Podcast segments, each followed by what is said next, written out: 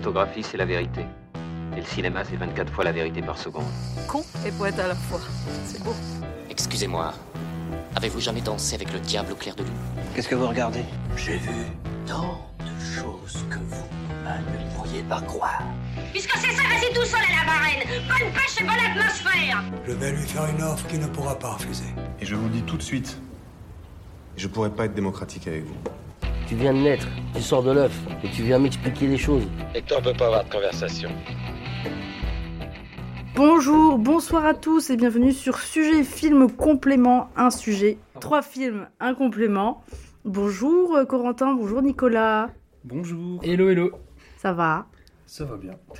Euh, ça dépendra des films dont on parle. Ouais, on va être un petit peu moins enthousiaste que le dernier numéro, mais c'est pas mal aussi. Vous on va entendre nos petits, euh, notre petite phrase un petit peu acide, euh, comme ça. euh, C'est sympa aussi, Ah moi bah. je trouve. On va être moins démocratique, quoi. Ah oui, on va pas être démocratique ce soir. Aujourd'hui, nous avons décidé de parler euh, en sortie euh, cinéma de Sur l'Adamant de Nicolas Philibert et euh, de deux autres documentaires sur des institutions parisiennes. Il est 5 heures, Paris s'éveille. Paris s'éveille. Sur l'Adamant euh, de Nicolas Philibert, euh, documentaire euh, euh, sorti en salle très récemment. Euh, Est-ce que tu peux nous dire, euh, Corentin, de quoi ça parle? Qui est Philibert dans le paysage documentariste français Tout ça, tout ça? Alors, bah, Nicolas Philibert, c'est très simple, c'est un documentariste du coup français qui a été en fait très connu très rapidement pour un film qui a eu une sorte de renommée nationale. Que nous les, documentaires, euh, les documentaristes nous envient, qui est euh, Être et avoir, euh, un documentaire sur une classe en campagne, une classe de primaire en campagne tenue par un seul et même professeur.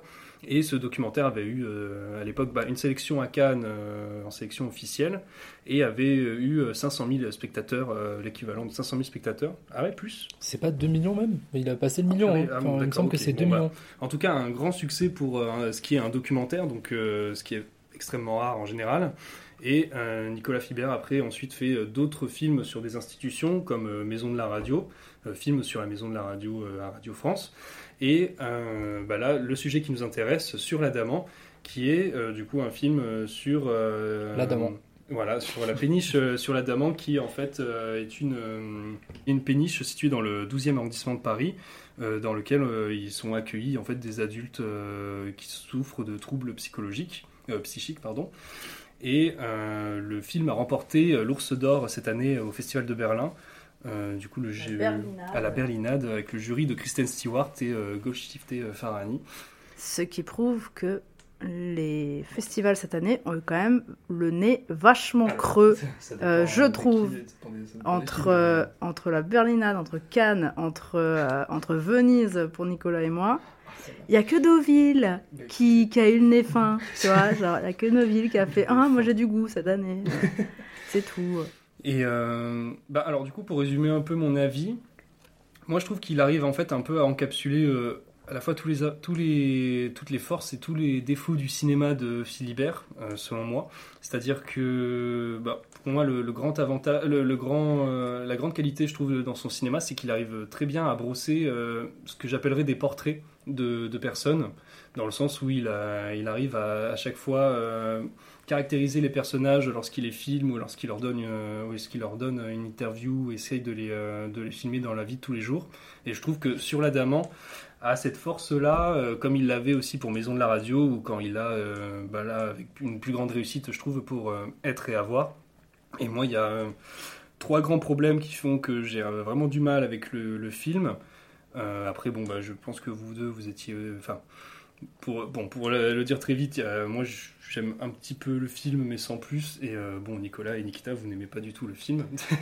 Ouais, même le documentariste, euh, soyons radicaux. Oui, voilà, mais ça après on pourra en discuter justement. Mais euh, pour le coup, euh, moi, le, premier gros problème que j'ai avec le film, c'est que je le trouve esthétiquement euh, très très laid. Enfin, euh, pour de l'image numérique, euh, je trouve qu'il y a une sorte de manière de, euh, d'avoir une image terne comme ça, enfin aussi terne, qui moi me, en fait, me répulse tout simplement. Et du coup, j'ai vraiment l'impression que le film ne se donne pas à voir pour ce qu'il est, et du coup, ne donne pas envie de se, de se regarder, quoi. Et après, j'ai d'autres, j'ai deux autres problèmes qui sont plus autour de la narration et en fait de la structure même du film. C'est-à-dire, bah, le premier, c'est que j'ai l'impression qu'il n'y a pas de structure. J'ai du mal à, à savoir en fait de quoi le film veut me parler. Et euh, l'autre problème qui- qu'il y a avec ça, c'est que j'ai l'impression que le film ne veut, veut à tout prix éviter le conflit. Euh, euh, bon, là, c'est surtout vous qui allez peut-être plus en parler. Mais j'ai l'impression que moi, le film évite le conflit et évite. Évite de, remettre en question le sujet qu'il est en train de filmer. Et euh, du coup, euh, en général, ça pose pas grand-chose comme, euh, comme sujet de film, et je trouve que c'est pas si intéressant que ça. Et ça me paraît d'autant plus bizarre que, bah, bon, pour aller très vite sur ce qui se passe dans le film, c'est qu'à la fin, on a une sorte de carton, carton final, qui d'un coup, en fait, pose des problèmes par rapport à la médecine en France, par rapport au traitement des, des, des- ouais, des. Alors, il y, a, il y a un carton très politique euh, qui survient, alors que tout le film avait l'air d'être vendu comme, euh, ben, était vendu comme tout euh, n'importe quel film de Nicolas Philibert, c'est-à-dire comme un feel-good movie, enfin un documentaire feel-good, dans le sens où on est là pour capturer une sorte de carte postale et, ce qui était un peu déjà le cas avec la maison de la radio, qui en fait ne présentait aucun conflit par rapport à ce qui était euh, l'état actuel de la radio des choses comme ça, et être et avoir euh, qu'il y avait la même chose avec le problème de la pédagogie en France et euh, de du traitement euh, du scolaire, quoi.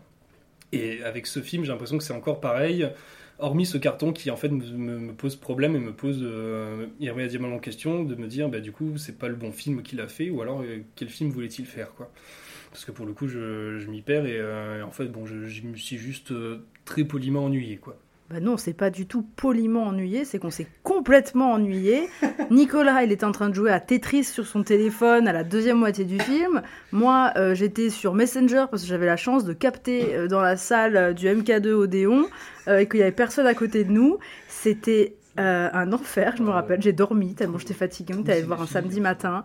Euh, Non, moi je trouve que ce, tu disais, ce carton de fin, il est hyper, euh, même voire problématique, parce qu'en fait le mec dépolitise son sujet de A à Z, et il te fait un petit carton, où là il pose des questions politiques sur son film, et vraiment en disant, euh, oui, euh, voilà, ils sont vraiment pas pris en compte euh, dans notre société, et sur la Daman, ils essayent un peu de les aider, jusqu'à quand? Et je fais, bah, TG en fait, mais pourquoi tu l'as pas raconté? Non mais pourquoi, bah, raconte-le dans ton film, en fait.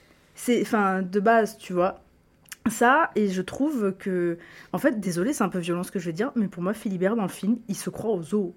Pour moi il est au zoo genre vraiment il fait oh là là on va filmer des gens euh, qui sont euh, voilà qui, qui sont euh, euh, je sais pas ce que c'est exactement le bon mot, mais voilà, qui ont certains troubles psychologiques, Mhm. etc., ou du moins qui sont pas aptes euh, dans notre société actuelle. Et, et en fait, je ne vois jamais de tendresse dans la caméra de Philibert. Je n'en vois jamais. Et pour moi, il, il- il- ouais, j'ai vraiment l'impression que c'est hyper froid. c'est, il les prend pour des, pour des, ouais, pour des bêtes de foire, pour des bêtes au zoo. Euh, jamais. Alors je dis pas jamais je m'attache à eux parce que bah déjà c'est pas le but. Enfin quoique. Et puis c'est pas le cas. de toute Et façon, oui, et euh, puis c'est pas le cas. Après, si, il y en a un où, où- que j'ai bien aimé suivre et tout, etc. Parce qu'il faisait des poèmes, il parlait de musique, et j'étais en mode, ah bah voilà, enfin, moi ça me parle et tout ça. Mais, euh, mais dans le sens où, où moi j'avais envie de voir la façon. Parce qu'en fait, la bande-annonce, moi, elle m'avait bien hypé.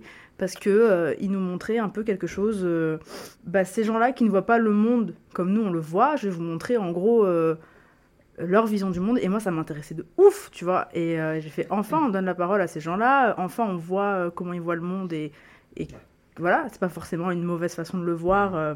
et en fait je vois quelque chose de d'hyper froid limite d'hyper clinique c'est enfin c'est vraiment filmer ça pour le filmer pour pas pour la bizarrerie non plus mais enfin moi ça m'a euh, franchement dégoûté d'un point de vue euh, formel et euh, enfin dans la forme du film Là-dessus, Et, ouais, pardon. euh, là-dessus, là-dessus, je, je suis un peu moins d'accord parce que j'ai quand même l'impression que il arrive par moments à. Enfin, moi, j'ai l'impression d'avoir ressenti quand même un peu ça de rares moments avec certains personnages, euh, d'avoir ressenti. euh, euh, toute la complexité qui pouvait se passer dans leur tête. Enfin, euh, il y avait, je trouve, certains passages où en fait ils jouent les silences et ils jouent le plan long pour euh, essayer de euh, montrer euh, dans le dialogue. Ah, bah, D'accord. Bah, Nicolas va en parler de ça Non, parce mais que Disons que je, je trouve qu'à certains moments, on arrive à. Enfin, en fait, c'est bon, c'est ce que je disais dans la manière qu'il avait de portraitiser, mais je trouve qu'il y a certains moments où on arrive à cerner potentiellement euh, pourquoi il y a autant de complexité. Enfin, la complexité de leur pensée euh, qui se joue euh, en eux, quoi. J'ai l'impression qu'à certains moments, il y avait ce, rapport-là. Où d'un coup, la, personne hésite, ne parle plus, et d'un coup, il y a un grand silence, et on reprend. et d'un coup, elle passe à autre chose. Il y, a- quelque chose, euh, moi, que je trouve dans le rythme de certains trucs qui pouvait mieux marcher. Bah après, c'est quand même tout le problème du film, selon moi, c'est que en fait Nicolas Philibert part en sachant complètement que le sujet est obligé d'émouvoir. Et en fait, c'est un film qui te dit que tu es un monstre si tu n'aimes pas le sujet, tu es un monstre si tu ne vas pas voir le film, tu es un monstre si tu n'es pas rentré en empathie avec ces personnages. En fait, le documentariste part déjà gagnant avant même d'avoir commencé à filmer sa matière. Et en fait, à partir de là, euh, pour moi, il est d'une paresse folle. En fait, c'est c'est comme si euh, Nicolas Philibert était quelqu'un de complètement bien intentionné. Ça, je, tu le vois, en- je remettrai jamais en question qu'il part avec de bonnes intentions. Oui, oui, puis, mais en euh, fait, c'est un idéaliste. C'est un mec euh, qui est pour la révolution, mais qui est au PS, quoi. Tu vois, genre il est là, bah, bah voilà, c'est, bah oui, mais moi aussi j'aimerais que le monde y tourne bien, mais non, bah c'est pas comme ça. Et en fait, il te dit même pas, mais non, c'est pas comme ça. Il te dit, moi j'aimerais bien que le monde tourne bien. Et donc là, en fait, il part sur un sujet politisé, alors que personne ne lui a rien demandé à la base. Enfin, s'il voulait pas faire un sujet politisé, il pouvait ne pas le faire. Après, va savoir si des sujets ne sont pas politisés, bref. Et en fait, déjà, pour revenir sur ce que tu disais, quand tu dis qu'à la fin, il y a un carton très politique, c'est faux. C'est un carton qui informe d'une situation de politique sociale en France, parce que ce carton est tout sauf pas- politique. Mais qui n'a pas voulu, voulu montrer, quoi, en tout cas. Enfin, Voilà, et en fait, le c'est ça. Donc déjà, c'est un premier aveu de, aveu de faiblesse, Mm. c'est de dire que euh, un carton à la fin est euh, suffisamment puissant pour euh, documenter une réalité qui serait celle de la France actuelle, après nous avoir montré pendant deux heures que tout allait bien. Donc déjà là, il y a un premier problème. Euh, en fait, je vais faire de l'ordre dans toutes vos pensées, je vais tout réunir, vous allez voir. Donc le problème de Corentin euh, résolu, qui nous amène à celui de Nikita avec ce- ce- cette sensation de zoo, qui pour le coup, moi, euh, pour moi en tout cas, s'observe lorsqu'il do- il, il questionne euh, une des usa- usagères de ce lieu à l'extérieur sur la terrasse. Donc, alors j'ai pas retenu le prénom, mais c'est la dame qui a des lunettes et qui fait partie des images de, de publicité du film. Et en fait, il lui parle, on a l'impression qu'il lui parle. Et en fait, il y a vraiment ce côté, euh, la caméra braque sur cette personne, et en fait, elle parle au début, et elle s'arrête de parler, et justement, il joue ce fameux temps long que, que tu soulignes.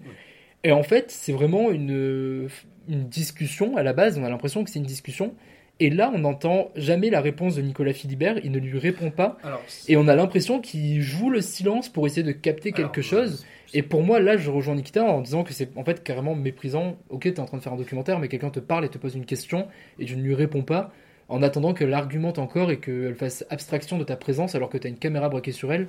Moi, à partir de là, je décroche quoi. Oui, oui, non, mais c'est oui. Parce que pour le coup, euh, euh, Philibert répond quand même dans le documentaire, mais il répond À toujours de manière quoi, fermée. voilà, Oui, c'est ça, Toujours c'est- pour fermer c'est- la conversation. et c'est pour super étrange. Soit, soit toute seule, quoi. Oui. Et, et en fait, là, typiquement, pour moi, c'est quand même une situation dans laquelle on voit à quel type de documentariste on fait face. Et euh, pour prendre deux exemples, euh, tu as par exemple, on va dire, l'école euh, Alice Diop, où si vous avez vu ces documentaires, elle, alors, elle se, elle s'immisce dans le documentaire, elle est avec les gens, elle leur parle, et en fait, tu te dis, oui. c'est un documentaire sur Alice Diop ou sur le sujet que tu es en train de documenter. pleine présence, oui, dans et le- moi, personnellement, ça, ça ne me plaît pas, mais dans le cas du documentaire qu'elle fait sur la manière dont les personnes de banlieue aiment, je sais plus comment s'appelle ce film, je crois que c'est un truc. euh, c'est genre Paris. euh, Non, c'est c'est un, un nom euh, un peu. Non, c'est pas celui-là justement. Ah. C'est et j'aime à la. Non, c'est pas ça. Et j'aime à la tendresse. Peut-être, oui. Enfin, Je sais pas de quoi ça, je parle. J'aime à la fureur, c'est autre chose. Bah, euh, alors, faudrait vérifier. Mais je veux que tu vérifies parce que je crois que c'est J'aime à la tendresse ou euh, un truc comme ça. Bref, en gros, dans, dans un documentaire où elle filme. euh, je- Ouais, c'était vers la tendresse. Donc en fait, on a par exemple Alice Diop qui, elle, euh, s'immisce complètement dans euh, le sujet qu'elle documente pour euh, le faire réagir, euh, le, le faire aller au bout du- d'une quelconque idée. Donc il y a par exemple euh, La mort de Danton dans lequel elle filme euh, un acteur qui rencontre des problèmes parce que de- du fait de sa couleur de peau, il est toujours ramené au même genre de rôle, alors que lui, il est juste acteur de théâtre, donc il voudrait jouer le répertoire de théâtre en entier. Hmm. Et en fait, là, on voit qu'elle deviendrait presque son amie et elle lui parle. Je sais pas si tu l'as vu, Corentin ou Nikita, mais, euh, mais, en fait, euh, on voit qu'une une amitié s'est formée au cours du tournage, j'imagine. Mm. Et en fait, ça, du documentaire découle une amitié qui l'amène à, à- qui l'amène à, à parler autrement en fait à la caméra. Donc moi en fait ça m'énerve parce que je trouve que la place qu'elle prend dans le documentaire me dérange, mais à la limite elle propose quelque chose. Ouais. Et après dans l'autre école on pourrait dire qu'il y a Wiseman qui lui se retire au point de se faire oublier et là Oui, filme une manière de vivre des institutions D'accord, oui. et cette manière étant politique. Et en fait entre les deux pour moi il y aurait cette espèce de, de forme euh, à la Philibert où on filme des choses qui vont bien et après on te dit que ça va mal. Et en fait, euh, le problème du film pour moi, c'est qu'il s'appelle Sur l'Adamant. C'est qu'il se passe sur l'Adamant. Ça veut dire que euh, c'est quand même un centre qui est ouvert de, je sais pas, par exemple de 10h à 18h, Mhm. euh, qui est ouvert que pour les personnes des arrondissements à un chiffre. Enfin, je crois que c'est même des quatre premiers, un truc comme ça. Bon, ça, j'ai pas. sûrement. oui. Enfin, en fait, c'est un centre qui est dédié aux personnes qui vivent dans les quatre premiers arrondissements de Paris. Donc en fait, là, on a quand même une forme ultra politique, c'est-à-dire que le centre ne s'adresse pas à tout le monde. Le centre se- c'est- ne s'adresse qu'à des gens qui peuvent quand même vivre en certaine autonomie euh, dans l'espace public, chez eux, etc. Bah du coup, c'est ça qui m'intéresse en théorie, c'est Mm. comment ces gens-là euh, font en dehors, comment ils arrivent, pourquoi on ne les voit pas faire ça, pourquoi on ne voit pas... euh, si on filme que les, le- ce centre-là qui est dédié aux personnes des quatre premiers arrondissements, les autres, où vont-elles? Pareil, pourquoi on ne le fait pas intervenir plus tôt ou d'une autre manière, quoi? Donc pour moi, en fait, il y a plein de problèmes euh, par rapport à ça, et même dans le choix du sujet, c'est un choix très Nicolas Philibert au final, où euh, on Oui, filme quelque chose qui va euh, bien, qui est beau, qui, euh, qui te fait dire que t'es un monstre si tu vas pas dans son On sens. Quoi. filme un idéal plus qu'on ne filme une vraie, une vraie réalité, quoi. Bah c'est ça, et euh, son carton à la fin, euh, bon... euh, Non, mais enfin après, on peut. Moi, je pense, enfin là, euh, vous connaissant et connaissant euh, l'avis que vous avez sur un autre film là que je voudrais citer, c'est que, euh, bah, pour moi, il y a un film qui avait euh, dernièrement réussi à réunir euh, justement tout ce côté à la fois politique et en même temps euh, arriver à être très juste avec les personnages qui filment. Bah, c'est Atlantic Bar. Bah quoi. oui, enfin, pour moi, le, le, le Philibert, il, il souffre énormément de la comparaison avec Atlantic Bar qui est sorti genre deux semaines avant, je crois, un truc comme ça, euh, où le film sur la forme est le même. C'est on filme les gens sur le lieu avec des plans longs pour voir ce qu'ils disent, pour avoir de la matière. On les filme en face, en facecam euh, pour raconter leur vie, pour raconter leur vision euh, du monde et tout, etc. Et là, Bah, le Bizarrement, le film déborde d'amour pour ce qu'il filme. À la fin, t'as envie d'aller prendre un TGV jusqu'à Avignon, puis un TER jusqu'à Arles pour aller sauver leur bar, tellement tu t'es impliqué dans leur vie, euh, dans la vie des gens qui viennent dans le bar, parce que c'est vraiment. En plus, c'est un bar PMU, enfin, pas un bar PMU, mais enfin, vous voyez, c'est vraiment un bar de village euh, pour, pour des gens, euh, euh, même limite assez précaires, parce qu'il y a même une discussion là-dessus dans, dans, dans le documentaire. Film se Euh, confronte à tout ça. quoi. Oui, voilà, où le même eux, ils disent bah oui, on pourrait, on pourrait devenir un bar euh, pour des gens qui payent euh, 4 balles un café, mais nous on veut pas faire ça, tu vois. Donc oui, en effet, on, on a des gens précaires euh, chez nous, mais parce qu'on veut pas aller, enfin parce qu'on veut, parce que c'est aussi ce qu'on aime, tu vois, et c'est aussi nos amis et les gens avec qui on a vécu. Et, euh, et, et en fait, voilà, et ce film a l'aspect humain, l'aspect euh, politique, l'aspect social. Euh, t'as envie de te battre pour eux, Euh, même si le bar est fermé, du coup, t'as envie de te battre pour eux, et c'est et c'est ce que Philibert euh, échoue. Et le film aussi esthétiquement et euh, formellement très très beau. quoi. Oui, Enfin, alors que moi je trouve que le Philibert ultra moche. Oui, mais alors, juste pour revenir quand même sur la différence entre les deux, c'est, enfin, je sais pas comment toi t'analyserais ça, mais c'est peut-être parce que euh, Fanny Molins, Molin, qui est donc la documentariste derrière Atlantic Bar, rentre peut-être beaucoup plus dans l'intimité de ces personnes-là et peut se réussir à les saisir complètement dans leur complexité, à savoir euh, des personnes qui tiennent un bar, qui semblent pas spécialement politisées de base, mais euh, bah, la politique euh, se enfin surgit de, de toute manière et là notamment parce qu'il y a des problèmes euh, financiers mais parce que je pense qu'elle rentre dans une certaine intimité avec ces personnes là Oui, oui. Oui, elle rentre dans une certaine intimité, elle leur parle beaucoup, elle parle beaucoup aussi avec les gens qui viennent dans le bar, enfin on connaît la vie de tout le monde, on connaît leurs relations, leurs passifs, euh, on connaît tout ça. Et puis on les filme chez eux quand ils reçoivent la lettre euh, comme quoi euh, bah, le bar va être vendu, etc. Ça pose aussi des, des problèmes aujourd'hui de gentrification, euh, de, de, de loyers qui explosent à cause de tout ça, tu vois. Et enfin bon, voilà, pour moi, ce... euh, ce- les personnes vont voir une personne qui peut décrypter pour eux le langage juridique pour comprendre où Oui, c'est ça. Parce que, parce On que eux ne le connaissent pas. Et en effet, moi j'ai toujours dit, en France, euh, tout est fait exprès pour que l'administratif soit hyper compliqué, pour qu'il n'y ait qu'une certaine élite qui y arrive, et qui arrive justement à un peu passer entre les mailles du fil de tout, et que les gens les plus, entre guillemets, euh, précaires, ou euh, les gens qui, qui ont malheureusement pas eu accès à une certaine éducation administrative de ce côté-là, soient, bah, soient dans la merde, et que ce soit toujours eux qu'on... Qui, qui payent tout le temps pour tout le monde parce qu'ils n'ont pas accès à ça. Et, enfin, voilà. Pour moi, ce film, c'est une réussite là-dessus. Euh, là où Philibert échoue euh, dans tous ses points, et même sur un point euh, purement plastique où euh, Atlantic Bar, ça a un grain magnifique, euh, ça a une photo euh, sublime, et là où sur l'Adamant, à part un petit plan au début quand ils ouvrent les fenêtres de, du, du bateau, euh, ben, moi j'ai pas du tout trouvé à bouffer là-dedans. je me dis l'image elle est terne, elle est grise. Alors j'aime pas dire ah ouais c'est pas c'est du numérique alors c'est pas beau, mais là pour le coup c'est du numérique pas beau, genre c'est vraiment c'est un iPhone le truc limite tellement c'est moche. Désolé pour le chef-op de ce film. Euh, désolé. On, on verra plus tard. Dans deux ans pour ton autre sujet apolitique, euh, enfin dépolitisé, pardon. Donc euh, il est encore en, en salle. Si vous voulez le voir, bah allez-y parce que Allez voir Atlantic Bar. Mais al- Allez ouais, voir allez voir Atlantic Bar, Bar. À mon avis, euh, à mon avis, il passe plus trop. Peut-être sur certaines salles parisiennes, il passe encore parce qu'il a eu un petit bouche à oreille assez sympa. Euh, à l'heure où ça va sortir ce podcast, on espère qu'il y sera encore un petit peu. Euh, bah voilà, allez voir Atlantic Bar. Ou sinon, vous voyez d'autres, en tout cas, d'autres Philibert que celui-là, parce que. Non, il- ou alors, en- encore mieux, encore mieux, ne voyez pas des Philibert. Et Non, mais euh, alors, non, je te euh, coupe la parole, je te rends- je te rends la parole. disons, disons que bon, pour, euh, enfin, on vit quand même dans une société magnifique. Ah. euh, Fran- France TV met à disposition, euh, là en même temps que la sortie du film, euh, cinq autres, euh, non quatre autres films, pardon, de Nicolas Philibert, euh, qui sont Nénette, euh, La Maison de la Radio, La Maison de la Radio, Être et avoir.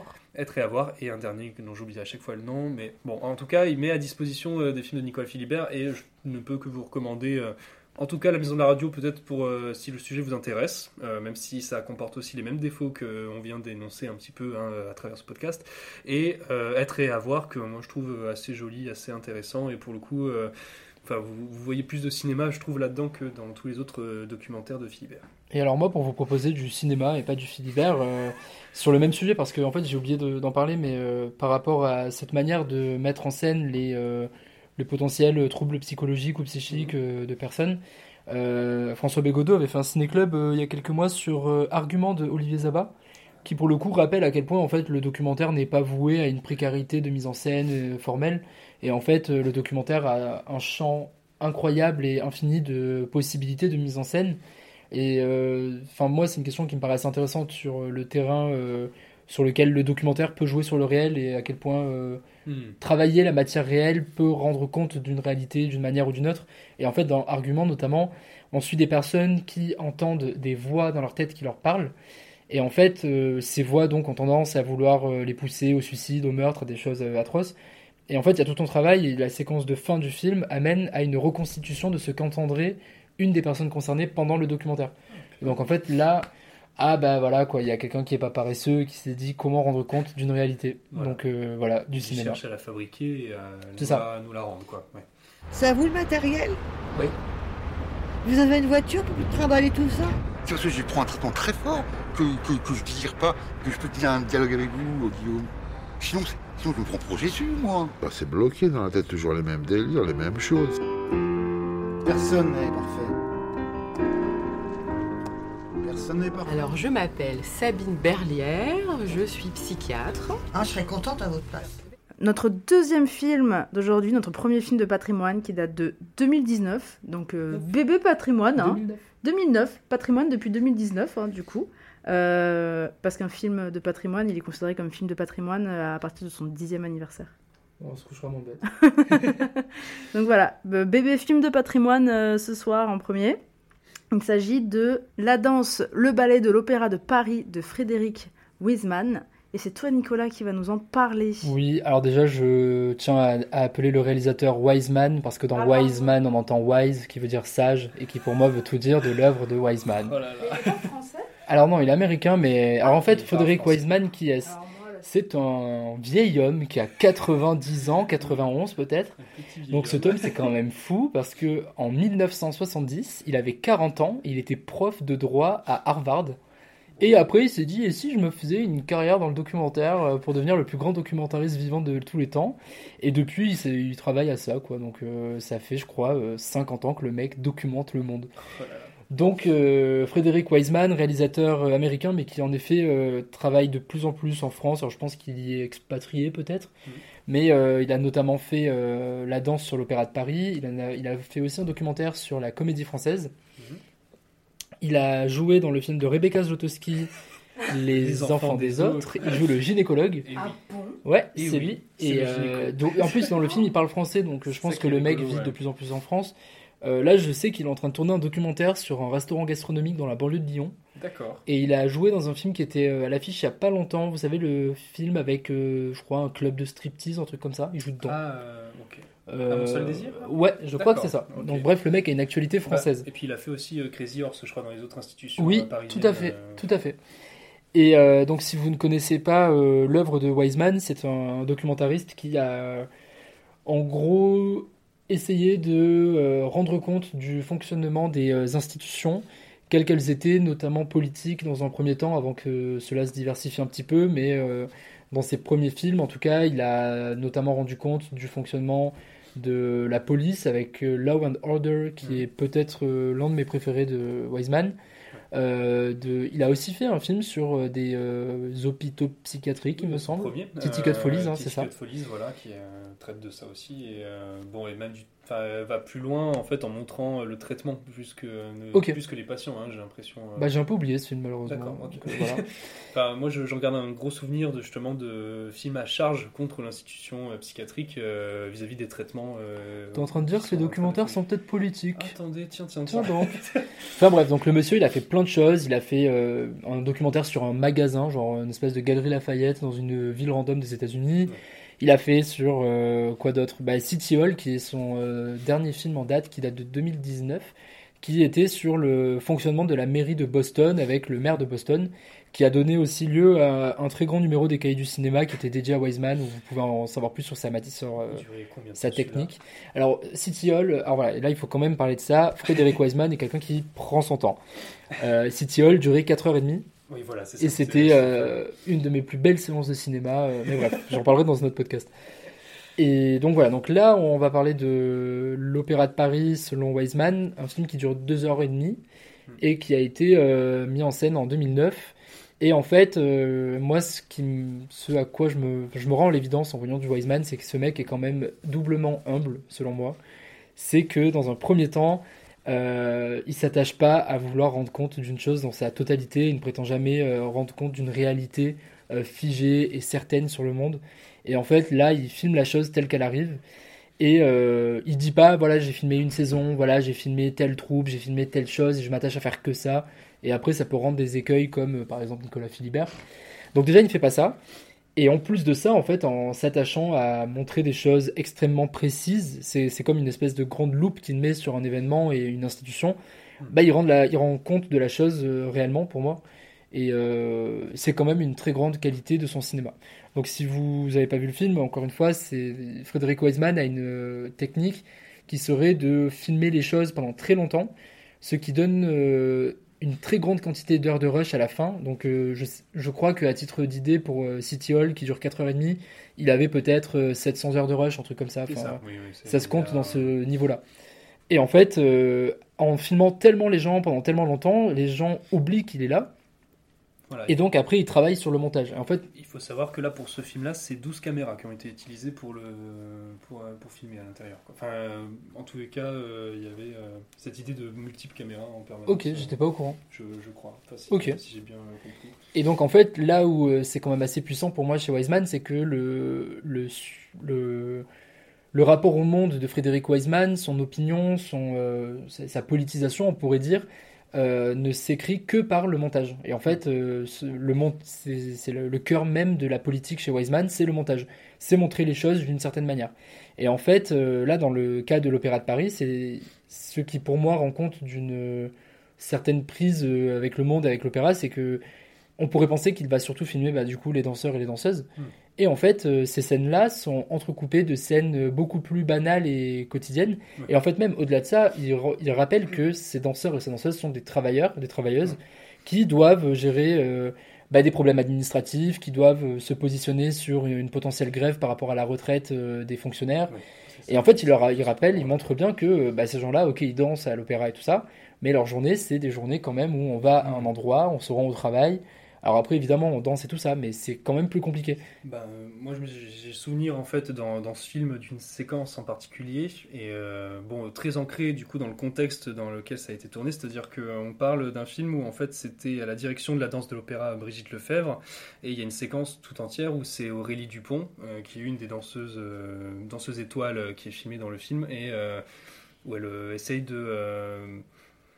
Enfin, où d'un coup, elle demande, euh, elle demande à changer de spectacle, enfin, ou à demander euh, de- d'intervertir entre certaines parties parce qu'elle doit justement, enfin, elle commence à vieillir et du coup. Et que les elle- pointes, ça devient c'est compliqué elle pour commence, elle, euh. Elle commence à ne plus pouvoir faire certains mouvements ou en fait, en tout cas, à, à le faire aussi activement avec d'autres spectacles à côté. Mais du coup, je trouve qu'il y avait cette séquence qui dure très longtemps et qui en fait fait plein de déviations dans la conversation puisqu'elle parle, enfin, elle parle du prix euh, des lycéens, enfin, elle parle de plein de choses, de ce qu'elles écoutent, de ce qu'elles lisent en même temps. Et euh, le, film a l'air. euh, enfin, pareil, hein, ça, politise ce qui se passe, mais en gros, ça redonne corps à euh, ces, personnes qui sont bah, des danseurs et qui sont en fait des acteurs du spectacle. Quoi. Ouais, c'est ça. Et en fait, là où je trouve que c'est assez puissant, c'est que pour faire un film sur l'Opéra de Paris, au final, les scènes de danse euh, en deviennent rares et précieuses comme peuvent l'être en spectacle. euh. Et en fait, on aurait eu deux heures de, de spectacle. Je pense pas qu'il aurait euh, mieux rendu compte euh, de l'Opéra de Paris. Par exemple, il y a le film sur Pina Bausch, je crois que c'est de Wim Wenders, où euh, moi j'ai plus de mal, par exemple, parce que c'est quand même un documentaire. Ouais. Mais en fait, le fait d'avoir beaucoup plus de danse et, je crois, un usage de la voix off, c'est quand même euh, beaucoup plus euh, dur à prendre sur les épaules Oui, que sûr. là où en fait euh, le montage montre la, la pluralité de- des moments de la vie d'une troupe, enfin de la plus grande troupe de danse au monde quoi. Et voilà quoi, et, et c'est toujours bien parce qu'on voit comment ça fonctionne dans les grands espaces avec les miroirs. Tu, on a le temps de voir par exemple ce qu'est un cours, une répétition ou un, un cours de danse. Et en fait, ce qui est trop drôle, et euh, là, là, ça pose quand même des questions par rapport au fait que je sais pas si à l'époque Wiseman comprenait totalement le français dès qu'il a filmé ça, mais tu as par exemple euh, une répétition, et en fait, tu vois le, le professeur et la, la danseuse parler une langue que tu comprends pas spécialement si t'es pas danseur ou danseuse, parce qu'il dit il faut être comme ça, enfin il met des mots que, qui pour toi n'ont aucun rapport avec la danse par- spécialement. Et qui ne sont pas expliqués. Quoi. Enfin, Et, voilà, ils sont pas film. expliqués. Enfin, en fait, t'as t'as pas. à- enfin, on va perdre 30 minutes à t'expliquer pourquoi il a dit ce mot-là, et en fait, on va, on va y perdre à la fin. Et donc là, tu les vois comprendre un langage que tu cernes, mais que tu ne comprends pas. Hmm. Et en fait, tu les vois euh, véritablement au travail, quoi. Et, et puis tu les vois en jogging Nike, tu les vois. Enfin, moi, je trouve ça toujours trop bien de les voir euh, vraiment jetés dans le- leur réalité, tu vois. euh. Oui, oui. Et même dans les cours où. Enfin, je me rappelle à un moment, tu as une, une chorégraphie qui est répétée où ils sont peut-être une dizaine. Et en fait, tu vois que la répétition, bah, il faut s'arrêter sur la personne pour qui ça va pas. Hmm. Donc elle dit, bah non, on arrête tout, toi, euh, non, faut pas faire comme ça et tout. Et tu vois, du coup, tous les autres qui doivent attendre. euh, Donc voilà, c'est c'est brillant, quoi, c'est très fort. Après, c'est pas le film le plus politique de Wiseman, pour le coup. C'est vrai qu'on aurait pu en choisir un euh, autre. Mais euh, on a été chauvin sur ce coup-là. Vive l'Opéra de Paris. Pas vrai, Nikita? Nikita qui, se- qui roule des yeux. J'ai pas roulé des yeux. Non, presque. Non. Euh, alors déjà, je, je suis euh, profondément désolée car je n'ai pas vu le film jusqu'à la fin. Par manque de temps, euh, ça a été euh, impossible cette semaine. J'ai vu plus de la moitié. Quand même. Et d'après vous, en termes de forme euh, et tout ça, ça ne change pas nécessairement. Donc voilà, j'ai pas raté un, un revirement d'un coup de situation énorme. Donc voilà, prendre ça en, en compte. Euh, mais alors j'entends hein, tout ce que vous dites. mais euh, moi, la- le seul mot que j'ai écrit sur mes notes en regardant le film, c'est le mot hermétique. Dans le sens où moi, je suis sincèrement désolée hein, pour tous les gens qui aiment ça, mais moi je déteste la danse. Je n'aime pas ça. C'est vrai qu'on a bien choisi finalement Ouais. Je- ça ne, ça ne m'apporte rien, ça ne me fait rien ressentir, quels que soient les types de danse. Que ce soit de- du jazz, de la danse moderne, du hip-hop, du classique. C'est un art que. Alors, pas que je ne comprends pas, c'est un art avec lequel je n'ai aucun atome crochu. Et pourtant, j'en ai fait genre pendant 4-5 ans. Euh, C'est drôle je- ça quand même. hein. c'est pas drôle, c'est que bah, en fait, quand t'es quand quand t'es en campagne et qu'il y a que ça à faire en activité du mercredi après-midi, bah, comme toutes Non, les petites filles ça, de ton village, tu fais de la danse classique et du jazz après quand t'as euh, 12 ans, mais c'est tout. Mais euh, et, et vu que la forme, moi je trouve la forme très hermétique. Donc encore une fois, pour toi, c'est humble, et je suis d'accord. Et c'est radical en même temps. Oui, et je suis d'accord que je suis d'accord avec le fait que ce soit humble parce que euh, justement, c'est pas lui qui se met en avant. Il filme son sujet Hmm. et il le filme de façon très brute. Et moi, c'est un parti pris que j'aime beaucoup, tu vois. Mais sauf que vu que moi, j'aime pas la danse, et ben en fait, juste je m'emmerde et je comprends rien de ce qui se passe. Parce que, genre, à un moment donné, pendant, euh, je crois vraiment 10 minutes, il filme une danseuse qui sait pas faire ses arabesques. Alors, moi, je sais pas ce que c'est une arabesque, premièrement. Je sais que c'est un truc de danse, mais je sais pas ce que c'est. Et. Et sa prof, hein, sa prof, je sais pas si c'est des profs ou si c'est des metteurs en scène, euh, je sais pas trop co- comment, euh, quel est le bon terme. La personne qui lui enseigne, quoi. Enfin voilà, ou alors euh, la metteuse en scène du ballet, j'en sais rien, euh, qui lui dit non ton arabesque elle est pas comme ça, faut que tu fasses plus le bras, je sais pas quoi et tout. Moi je fais ah bah ok. Euh, elle le fait, elle lui fait non c'est pas bien. Je fais ok, je sais pas pourquoi mais d'accord. et ensuite elle lui fait et après il lui fait oui voilà comme ça. Et moi je fais c'est la même chose pour moi, je ne comprends pas ce qui s'est passé. Et, et en fait euh, et c'est ça tout le temps. Genre on voit euh, les deux meufs là, bah, du coup t'as dit leur nom, bah leur nom c'est pas dit dans, dans le truc donc Oui, moi je sais pas qui c'est. non mais je suis d'accord que pour le coup, c'est vrai que. J'arrive à peu près à comprendre que c'est des gens, que elle, elle est danseuse.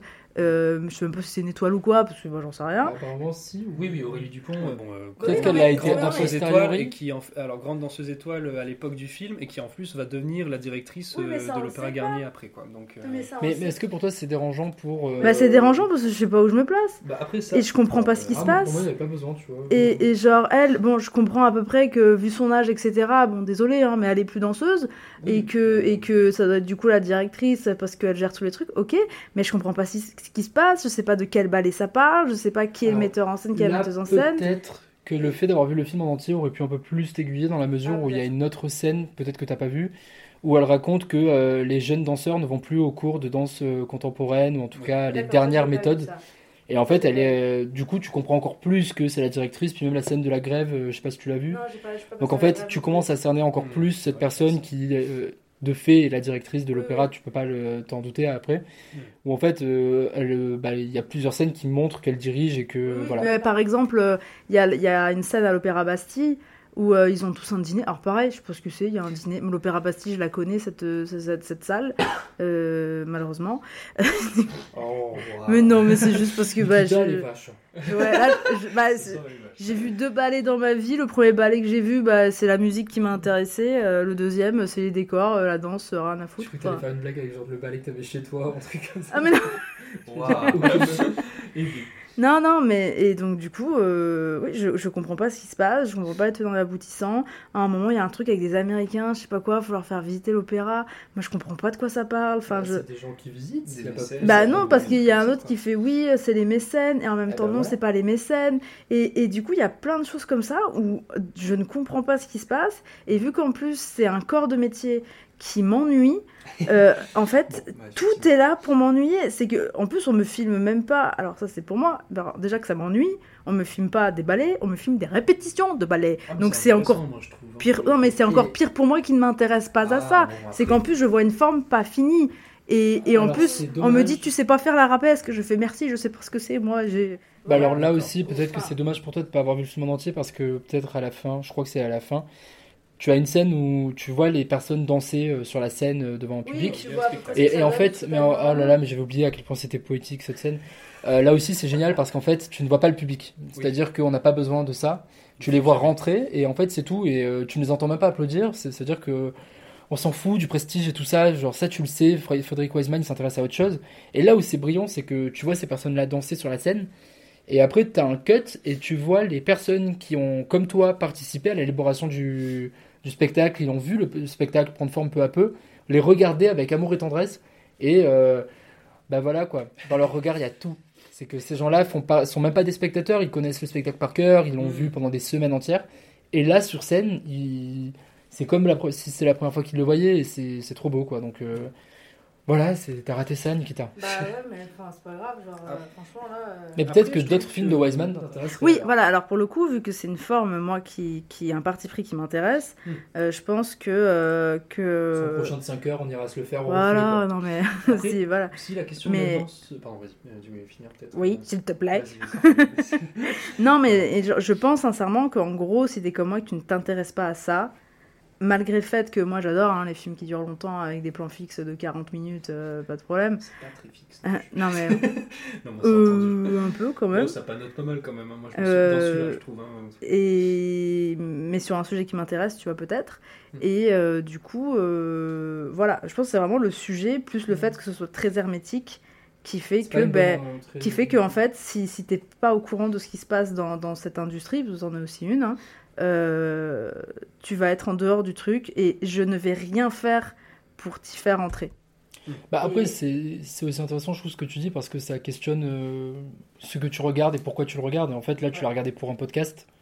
Et euh, peut-être que si tu avais vu dans ta cinéphilie, tu te serais mise à Wiseman par une porte qui t'aurait été plus désirable.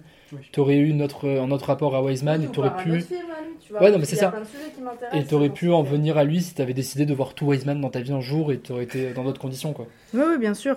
Parce que pour le coup, euh, juste filmer les gens au travail et ce qu'ils font sans intervenir, euh, ça, euh, bon, je je me répète, hein, mais c'est quelque chose qui m'intéresse beaucoup. Et alors, il intervient a posteriori en faisant du montage. Il intervient quand même. Oui, oui, bien sûr, bien sûr. Mais euh, donc voilà, moi c'est un non, je suis sincèrement désolée. Et je suis désolée pour euh, Wiseman euh, euh, Qui d'être entré, d'être entré, euh, d'être entré dans sa cinéphilie euh, comme ça. hein. Peut-être que que d'autres choses, euh, voilà. Je pense que du coup c'était le sujet qu'il fallait pas pour moi et et que si on avait fait sur un autre, euh, je sais pas, genre Bah, la euh, comédie française, la euh, comédie française, peut-être ça m'aurait peut-être un petit peu plus accroché. euh, Ou City Hall, 4h30. euh. ou City Hall. Non, mais pour le coup, ça c'est un sujet qui m'intéresse aussi, tu vois. Mm. Et donc, voilà, malheureusement, it's a nope for me, mais, mais si ça vous intéresse, à mon avis, ça ne peut que vous plaire. Et euh, en fait, moi, voilà, ce que je voulais rajouter aussi, si, si le sujet de la danse et de l'opéra de Paris vous intéresse, il y a un autre documentaire que je trouve euh, très très chouette à regarder en complément, qui est euh, La Relève de Benjamin Millepied. Benjamin Millepied qui réalise Carmen avec Paul Mescal, euh, qui vois. sort en juin. J'ai beau euh, beaucoup euh, le mythe de Carmen et, et, et Paul Mescal et tout ça et machin, euh, je suis absolument pas hypée par ce film parce que je sais que je vais m'emmerder. Mais t'es folle ou quoi Alors, Mais il y a des gens qui dansent euh, pendant une heure Ah, et oui, c'est demie. Alors qu'elle adore La La comme Land, mais bref. Je- alors, Euh, j'adore pas La et- La et alors. Benjamin Millepied, c'est pas n'importe qui. Oui, Et oui, ça, tu vas nous euh, le dire parce que moi, je sais pas. Ah, bah, écoutez, non, en fait, ce C'est qui le est... mari de Nathalie Portman. Ah oui, oui, c'est vrai. Ah Qu'elle a non. rencontré sur Doge de Black Les Swan. pages Wikipédia Wow. font euh, gling gling, c'est bon, je me rappelle qui c'est, oui. Non, mais et en fait, euh, ce qui est intéressant avec ce documentaire, qui est du coup réalisé par Thierry de Mézières et Alban euh, Turlet. Ah, donc, aucun rapport avec Benjamin Millepied. Si, si, mais en fait, euh, je, je vais m'expliquer. C'est en fait au moment où euh, Benjamin Millepied euh, rentre euh, à la direction de- du ballet de l'Opéra de Paris et en fait va euh, profondément changer beaucoup de choses dans la manière de penser la danse dans, ce, dans cette institution qui en fait est très vieillissante. Et euh, le film met en fait euh, le point là-dessus sur euh, comment en fait il a entre guillemets c'est pas dire révolution, mais c'est-à-dire moderniser ce qui était l'une des institutions françaises les plus vieilles de Paris, quoi. Et le film est assez intéressant et peut-être formellement déjà beaucoup plus accessible que ne peut l'être la, radi- la radicalité du Wiseman. Et après, il y a une série sur euh, OCS en ce moment qui s'appelle. L'Opéra, qui fait deux saisons. Je l'ai pas vu, mais on enverra Nikita. euh, Ah, Excusez-moi, mais on n'est pas payé par OCS, donc si on pouvait éviter parler. de dire leur nom. euh, Pour nous en parler pour le- au prochain Wow. épisode. Nikita, tu regarderas les d'abord. deux saisons de, De l'Opéra de Paris euh, sur mal, OCS. en plus. Non. Et 1, 2, 3, 1, 2,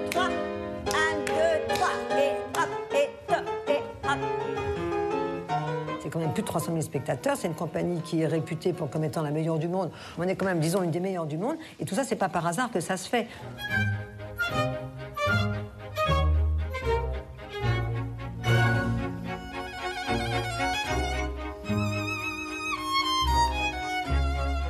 Et notre troisième film de la soirée, euh, c'est une petite série, en fait, on peut dire ça comme ça, euh, de 5 épisodes de 25 minutes, donc ça fait 2 heures à peu près, donc on peut, on peut dire que c'est un film, voilà. Euh, il s'agit de Signé Chanel de Loïc Prigent, donc de 2005.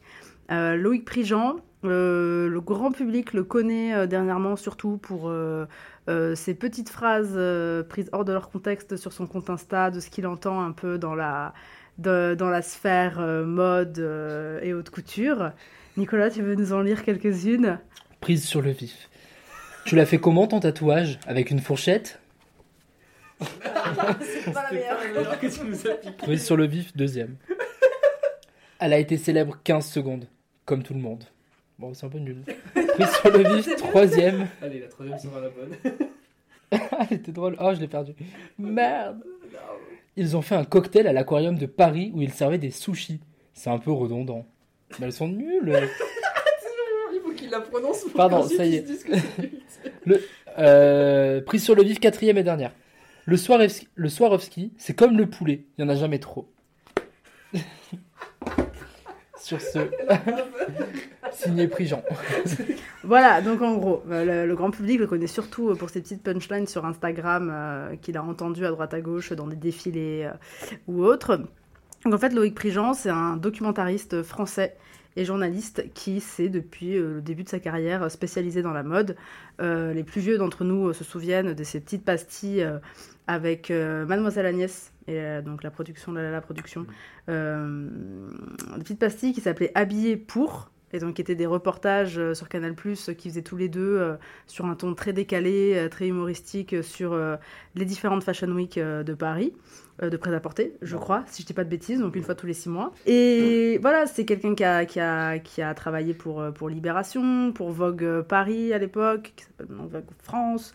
C'est lui qui a aussi créé le magazine Têtu, qui à l'époque était surtout un magazine qui parlait d'électro et qui a été racheté par euh, Pierre Berger et qui maintenant est le euh, grand magazine euh, de la communauté LGBTQIA+, qu'on connaît. Tu connais la communauté ou le, ah, le Tout- magazine tu- toute la communauté. cite toute Si- la cite communauté. toutes les personnes queer de Paris et de France et de Navarre. Merci. Et dernièrement, vous avez, euh, vous l'avez sûrement vu euh, dans le quotidien parce qu'il fait beaucoup de pastilles mode euh, sur cette émission et ça, je crois qu'il a fait aussi quelque chose sur sa chaîne YouTube avec euh, euh, Léna, euh. Léna Mafouf, ouais voilà c'est ça, ou ou toujours sur un ton très décalé, euh, très humoristique, très euh, très autodérision. D'ailleurs un peu dans le milieu, c'est ce qu'on appelle la, euh, la, la, la méthode un peu prigent. Ah, c'est une marque de fabrique d'avoir. c'est un peu une marque de passe. Il a toujours été sur ce, sur Ah, ce, sur ce, euh, sur ce ton. Voilà, sur ce ton. Voilà, le ton prigent. Voilà, c'est ça qu'on appelle ça comme ça. Et donc en 2005, euh, ce qu'il fait signer Chanel, c'est qu'en gros, il va filmer de A à Z la confection d'une euh, collection de haute couture chez Chanel, du coup. Euh, faut savoir qu'en plus, la haute couture, c'est quelque chose qui est profondément français dans son ADN, euh, même profondément parisien, si on va vraiment euh, jusque-là, tu vois. Et c'est aussi, oui, une appellation juridiquement protégée. Genre, il n'y a pas n'importe qui qui fait une robe et qui peut dire Wouhou, c'est de la haute couture. C'est, ça a des règles. euh, c'est, c'est pas la marque qui choisit si elle est de la haute couture ou pas. Il y a tout un processus. Il y a des votes euh, qui sont organisés. Il faut que la marque, euh, elle fasse tout à la main, euh, dans des ateliers, dans deux ateliers distincts. Je crois qu'il faut au moins 25, euh, 25 silhouettes. Il faut qu'il y ait au moins 20 personnes dans les ateliers. Enfin, c'est hyper strict. C'est pour ça que les défilés de haute couture euh, n'ont pas énormément de, de, de, de défilés, enfin de, de, de designers qui défilent comparé aux, défilés de, de, de prêt-à-porter par exemple, euh, parce que pas n'importe qui a le droit de faire ça en gros. Donc, oui. Et euh, il y a. Tu lèves la main.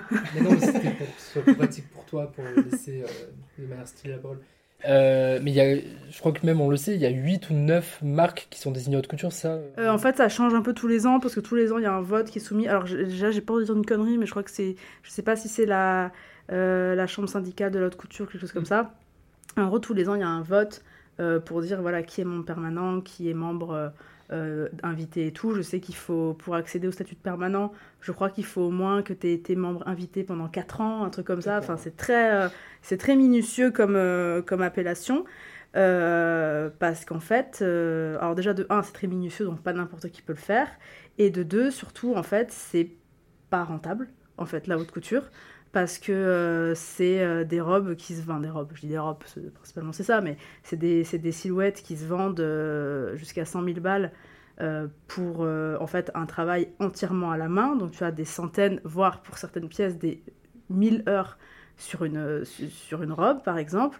Et du coup, c'est vendu, vu que c'est tout en plus du, du, du sur-mesure, c'est vendu à très peu de monde.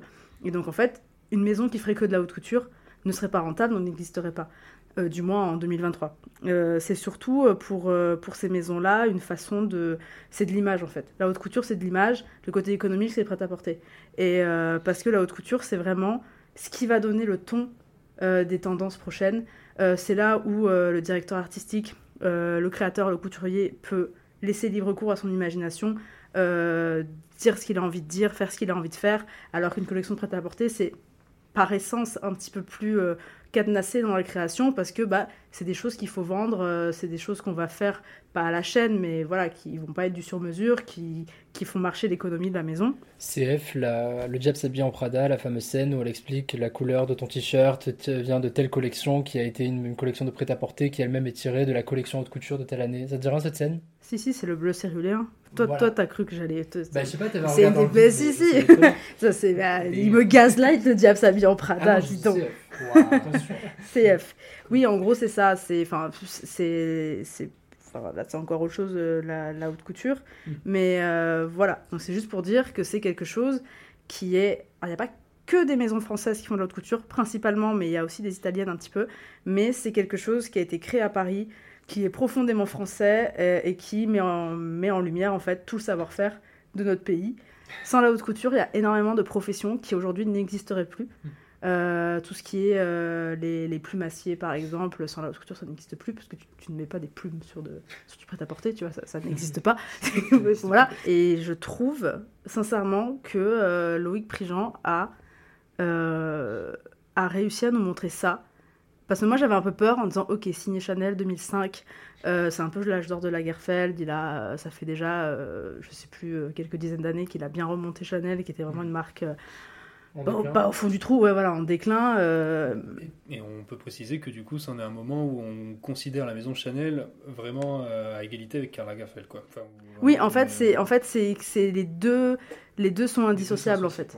Les deux sont indissociables. euh, même Karl Lagerfeld est devenu à lui limite une institution parisienne et il est toujours. euh, Oui, parce qu'il a sa marque à côté. euh, Ça, c'est encore autre chose. Vraiment, Karl Lagerfeld, il est connu pour euh, Chanel. Enfin, il est indissociable de ça. Oui, oui. Parce En parallèle, il a aussi travaillé pendant des dizaines d'années comme directeur artistique de Fendi, par exemple, et qui est une maison de, enfin voilà, qui est une maison de De fourrure qui, est, qui est très connue du coup. Et il a travaillé en parallèle pour Fendi pendant des dizaines d'années. Mais la personne lambda qui connaît pas trop, pour elle, Karl Lagerfeld, c'est Chanel. Et c'est tout. Genre, euh, c'est pas Chloé à l'époque, euh, c'est pas Fendi en même temps, c'est pas sa, sa propre marque à lui. Et moi, j'avais peur de ça dans le documentaire. J'avais peur que ben, la figure de Lagerfeld, elle prenne le pas sur, euh, sur en fait, ce qu'on veut montrer, c'est la haute couture et comment on crée euh, une collection de haute couture, en fait. Parce que, en fait, c'est du savoir-faire français. Et, et c'est un savoir-faire que tu trouves pratiquement nulle part ailleurs. Euh, Enfin, si, genre les boutiers, oui, euh, en Italie et tout. Enfin, vous avez compris ce que je veux dire. Et en fait, j'étais très contente de voir que Lagerfeld, je crois qu'il apparaît euh, que- 15 minutes à tout, à tout casser dans, dans le, dans le documentaire qui doit durer deux heures. Euh, Et surtout, on voit très peu, par exemple, de ce qui est euh, son- ses appartements, euh, son lieu de travail. Oui, voilà. En fait, on le voit pas lui, on voit son Chanel. travail. On voit son travail chez Chanel. Euh, On voit ses dessins, on voit comment euh, la collection tourne autour euh, de sa création à lui, mais comment en fait il ne peut pas vivre sans ses petites mains, c'est comme ça qu'on les appelle, les couturières. Il ne peut pas vivre sans les couturières et les couturières ne peuvent pas vivre sans lui. Dans le sens où en fait c'est un travail commun. C'est et, euh, et en fait le documentaire met en avant extrêmement bien ce- cette, cette partie du travail parce qu'en fait 80% du temps on filme les petites mains, on filme le savoir-faire en fait euh, de ce métier et, et j'ai trouvé ça euh, mais, mais tellement beau à voir en fait. Et, euh, et par exemple, je sais que sur la forme, toi Nicolas, tu as été un petit peu réticent sur la forme. Crispé. Crispé. mais, mais en fait, bon, moi c'est un ton que je connais parce que je connais le travail de Loïc Prigent, donc ça m'a pas étonné. C'est quelque chose d'extrêmement ludique, que ce soit dans l'explication, que ce soit. Enfin, en gros, il t'explique. C'est pas. Enfin, vraiment, c'est l'inverse du Wiseman Mais là-dessus. non, c'est Wiseman qui lui dit quand Non, attends. En fait, c'est l'inverse mais du oui, Wiseman voilà. là-dessus, où il filme l'action et il te l'explique. Il, y a des... il demande aux couturières Ah, ben là, vous faites ça pourquoi Comment machin et tout. Il demande aussi aux, euh, aux autres. Alors, c'est pas d'autres ateliers, mais c'est genre par exemple, t'as Le Sage qui est spécialisé dans la broderie. Donc, les, les broderies sont pas faites chez Chanel, elles sont faites ailleurs, elles sont sous-traitées. Et en fait, tu vois tout ça au fur et à mesure, tu comprends tout, t'es vraiment immergé dedans. Et je sais que le, que le montage, il paraît très. euh, comment dire? Daté. Non, pas daté. euh, Daté, moi j'ai surtout l'impression qu'il emprunte euh, alors beaucoup d'outils qui sont propres à un montage télé, qui est en fait de narrativiser le réel. Et du coup, de, en fait, euh, ils, te, ils te construisent tous les épisodes comme des avec des climax. Des moments où Oui, des climax en mode exagérateur, genre ça, voilà. où il met une musique hyper épique en mode oh là là, est-ce qu'on va réussir à coudre toutes les robes avant le défilé et tout ça. Et, et genre, en fait, c'est. Et pareil, il y a un moment, t'as un petit truc où tu vois une des couturières, euh, euh, je sais plus comment on appelle ça, c'est un nom, mais en gros, elle a, elle a, elle a du satin devant elle et elle doit, le, avec ses doigts, elle doit le lisser en fait. Oui. Et c'est un truc où elle pianote dessus pour le lisser. Et du coup, dès qu'elle le pianote, eh ben lui, en fond, il met une petite musique de petit piano. Et dès qu'elle arrête de pianoter, il arrête. Et c'est que des petits trucs comme ça. Et en fait, euh, ou aussi à un moment, euh, il y a beaucoup de couturières, et, et c'est pour ça que moi je me sens immergée, qui parlent de tout ce qui est les. euh, comment on appelle ça les, les superstitions qu'il y a dans des ateliers. Oui, oui, il y a toutes les tu fais tomber le anecdotes, euh, ciseau, ça. euh, tu, te fais, tu te piques, euh, etc. Si tu piques euh, selon euh, Voilà, selon le doigt, tu te piques, euh, voilà, machin. morte, euh. Et voilà, et en fait, à un moment, euh, il y a un truc. En plus, vraiment, c'est vraiment en noir et blanc où ils expliquent la meuf qui dit Ouais, bah, une fois, il y a les ciseaux, ils sont tombés euh, en pointant cette meuf et tout. Du coup, nous, on était en mode Oh là là, symbole de mort et tout, mais bon, euh, c'est une superstition. Le soir, elle glisse avec son mec sur une plaque de verglas, elle est morte. Alors, nous, depuis. On a un peu les chocottes quand il y a, y y a un ciseau qui tombe. Et pile poil à ce moment-là, tu vois cette même personne bah, couper un petit bout de tissu avec ses ciseaux. Et les ciseaux qui sont sur le point de tomber, elle les rattrape. Et là, t'as une petite chanson qui fait ou un truc comme ça, tu vois. Et ça peut paraître hyper. euh, hyper. euh, donc, voilà. Donc pour certains, ça peut paraître très, euh, très kitsch, même voir pas, mais enfantin, mais dans le mauvais sens du terme, tu vois, en mode, Ouais, en bébé. mode, genre bébé, oui voilà, en mode, je sais pas faire un montage, c'est mes premières vidéos YouTube, Enfin, genre très signifiant et très, euh, voilà. Et en fait, moi, euh, en fait, la mode qui se prend au sérieux, ça m'emmerde. Et, et genre, euh, c'est un truc qui m'énerve beaucoup dans cette industrie parce que j'ai travaillé pendant longtemps et au bout d'un moment, on soigne pas le cancer, faut arrêter de déconner. Et, et genre, euh, je trouve que, alors d'accord, ça brasse des milliards d'euros, des milliards de dollars et, et c'est un nombre incalculable d'emplois et. D'ailleurs, on le voit dans ce, des emplois qui, sans ça, n'existeraient plus. Donc, c'est un savoir-faire qu'il faut garder en France et tout ça. Euh, mais en fait, pour moi, ça doit être quelque chose de joyeux, c'est quelque chose de gai, c'est quelque chose d'hyper créatif. Et en plus, c'est d'hyper créatif. C'est pas genre je vais te, je, je sais pas, je vais te peindre un truc et voilà, tu vas être accroché au mur. C'est quelque chose que les gens ils portent sur eux. Genre en fait, c'est, en fait, tu portes de l'art. Enfin, pour moi, c'est quand même dingue, tu vois, d'avoir la possibilité de porter de l'art sur soi. Et genre, euh, et pour moi, c'est censé être ludique, euh, drôle, gay et tout ça.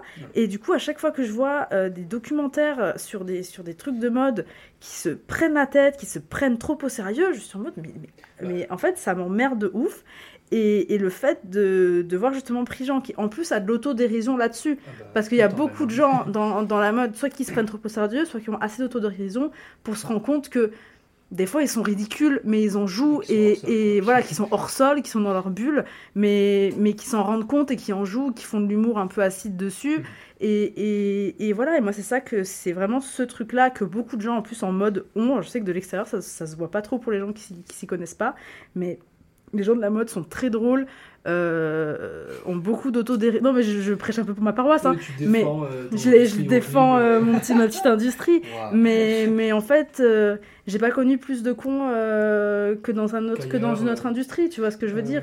Et t'as tout ce côté très créatif et aussi très très humour, euh, Mm. tu sais, humour un peu pédant, humour un peu bourgeois, euh, euh, du genre, euh, je vais pas dans les arrondissements de chiffres faire des soirées, enfin tu vois ce que je veux dire?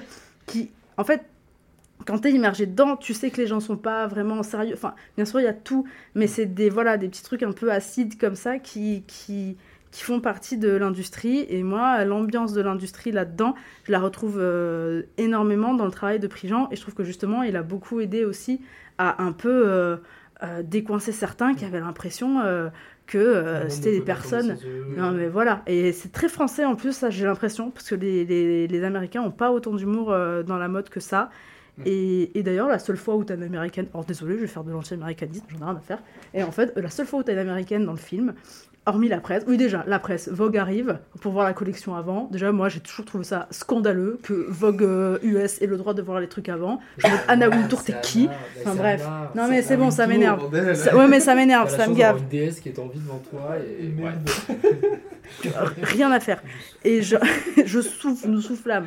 Alors déjà, moi, j'ai toujours trouvé ça scandaleux. Et tu les vois, c'est les seuls qui font pas la vraie bise, c'est les seuls qui sont en mode ah oui machin et ça c'est comment tu fais oh et ça plombe le truc parce qu'ils sont là en mode gna gna, on est Vogue US gna mais euh, et ou alors t'as une cliente à la fin qui est américaine et qui font ah yeah that's beautiful oh nana quand elle essaie ces Avec trucs Oprah Winfrey aussi, dès que. Ouais, Oprah euh, Winfrey qui part on de va la truc. les vestes à 25 000. Voilà, elle est en mode, elle est en mode, ah ouais, enfin, dès qu'il y a des Américains dans le truc, euh, c'est sérieux, et je suis en mode, mais vous vous prenez pour qui? Et donc voilà, en fait, ça m'énerve. Et genre, du coup, tout le reste, je trouve ça du coup en plus très français comme manière euh, d'être dans cette industrie, et euh, je trouve que Loïc Prigent le montre euh, extrêmement bien.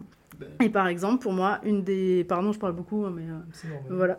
mais en fait, là, pour moi, la, la scène qui montre euh, le plus ce qu'est la haute couture en France, euh, c'est la scène de la passementière qui est chez elle à une heure et demie de Paris dans sa ferme et qui fait ses galons euh, toute seule dans sa ferme, euh, qui a euh, 75 ans.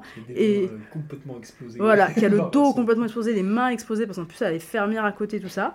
Et qui est en mode bah moi j'ai connu Coco Chanel, j'ai connu Gabriel, euh, j'ai toujours fait ça depuis le début. Et puis euh, voilà on a que est, euh, et qui a vraiment un discours euh, tu sais que bon aujourd'hui euh, passe un- enfin passe pas très bien euh, même euh, même pour moi tu vois en mode oui on a que les limites qu'on se donne euh, et tout ça. Moi j'ai 75 ans je continue de travailler enfin bref tu vois. Bah, et qui nous mais est introduit par cette idée que euh, le foin, euh, enfin j'ai le foin à faire. Oui, et, euh, et qui est vraiment. Et c'est bien ce truc-là, C'est qu'on on lui emmène euh, le tissu pour faire les galons. D'ailleurs, Chanel, c'est un savoir-faire qui est là, très très particulier. D'ailleurs, depuis, elle est morte en 2011, euh, cette dame, et je ne sais pas euh, où est-ce qu'ils sont allés chercher les autres galons, parce que Bah. c'était une des dernières qui savait les faire. Donc, à mon avis, n'est pas la seule, mais Bah, le documentaire laissait sous-entendre, euh, parce que il y, a- il y a de multiples euh, lignes de, de sous-titres entre guillemets dans le film, et il, il- il m'est sou- enfin, j'ai souvenir qu'il précise que euh, effectivement c'était la dernière, enfin une des dernières, et qu'elle cherchait des apprentis pour euh, apprendre le savoir-faire. Euh, personne ne, ne va apprendre ça aujourd'hui et je suis une des dernières à, à le savoir le faire parce que je l'ai appris toute seule en autodidacte et tout et que c'est une des seules qui savait le faire de cet acabit-là du moins tu vois Après, si t'as des points sur ton compte formation professionnelle. euh, peut-être Maybe, tu euh, peux- appelez votre CPF, vous pouvez le Voilà. faire. Mais oui, voilà, en plus, je crois qu'une des premières scènes, c'est euh, quelqu'un, euh, une des couturières voit les épaulettes qu'on lui a envoyées et c'est de la merde. Et elle fait, mais voilà, donc maintenant, euh, on est obligé de travailler avec de la merde parce que bah, il y a plein de trucs qui ferment, parce que ça coûte trop cher. Mais enfin, moi, je peux pas travailler avec ça et tout. Euh, T'as aussi la directrice de la maison Chanel, quand des gens partent à la retraite, des couturières, elle est, elle, est un peu affolée en mode, mais en fait, genre, c'est un savoir-faire qui s'en va et qu'on n'arrive pas forcément à, remettre euh, à jour, tu vois, avec les nouvelles recrues et, et des gens jeunes. Et euh, donc, tu as toute voilà, cette petite angoisse aussi qui, des fois, euh, vient un peu pointiller euh, tout ça. Et voilà, c'est pour moi que pour moi, la, haute couture, elle est représentée par cette scène de la personne, enfin, d'un savoir-faire qui, qui va se perdre parce qu'on n'arrive pas à le, à le redonner, tu vois, à le transmettre. Et, euh, et c'est pour ça que pour moi, il a vraiment réussi à, à, à, à montrer ce qu'était la haute couture par ce documentaire. euh, en vraiment filmant le travail, on filme énormément les mains, on filme tous les détails. Euh, quand il est chez, chez Le Sage, on, on- on- on voit les pauvres qui mettent les perles et les sequins un à un.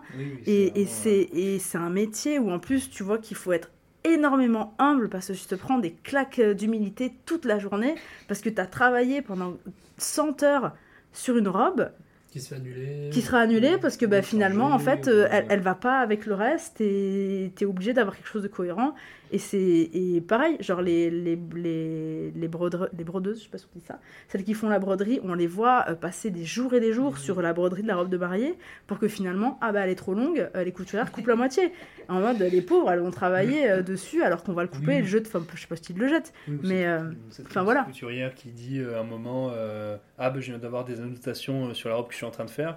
Ah, ah d'accord, on vient de me dire qu'on a inversé les couleurs, donc il va falloir que je recommence tout. Et c'est. c'est, Et, et c'est ça. Et ce qui est aussi, euh, et ce qui est aussi super dans le documentaire, c'est que les petites mains et les couturières ne sont pas, euh, ne sont pas filmées comme un, comme un pack.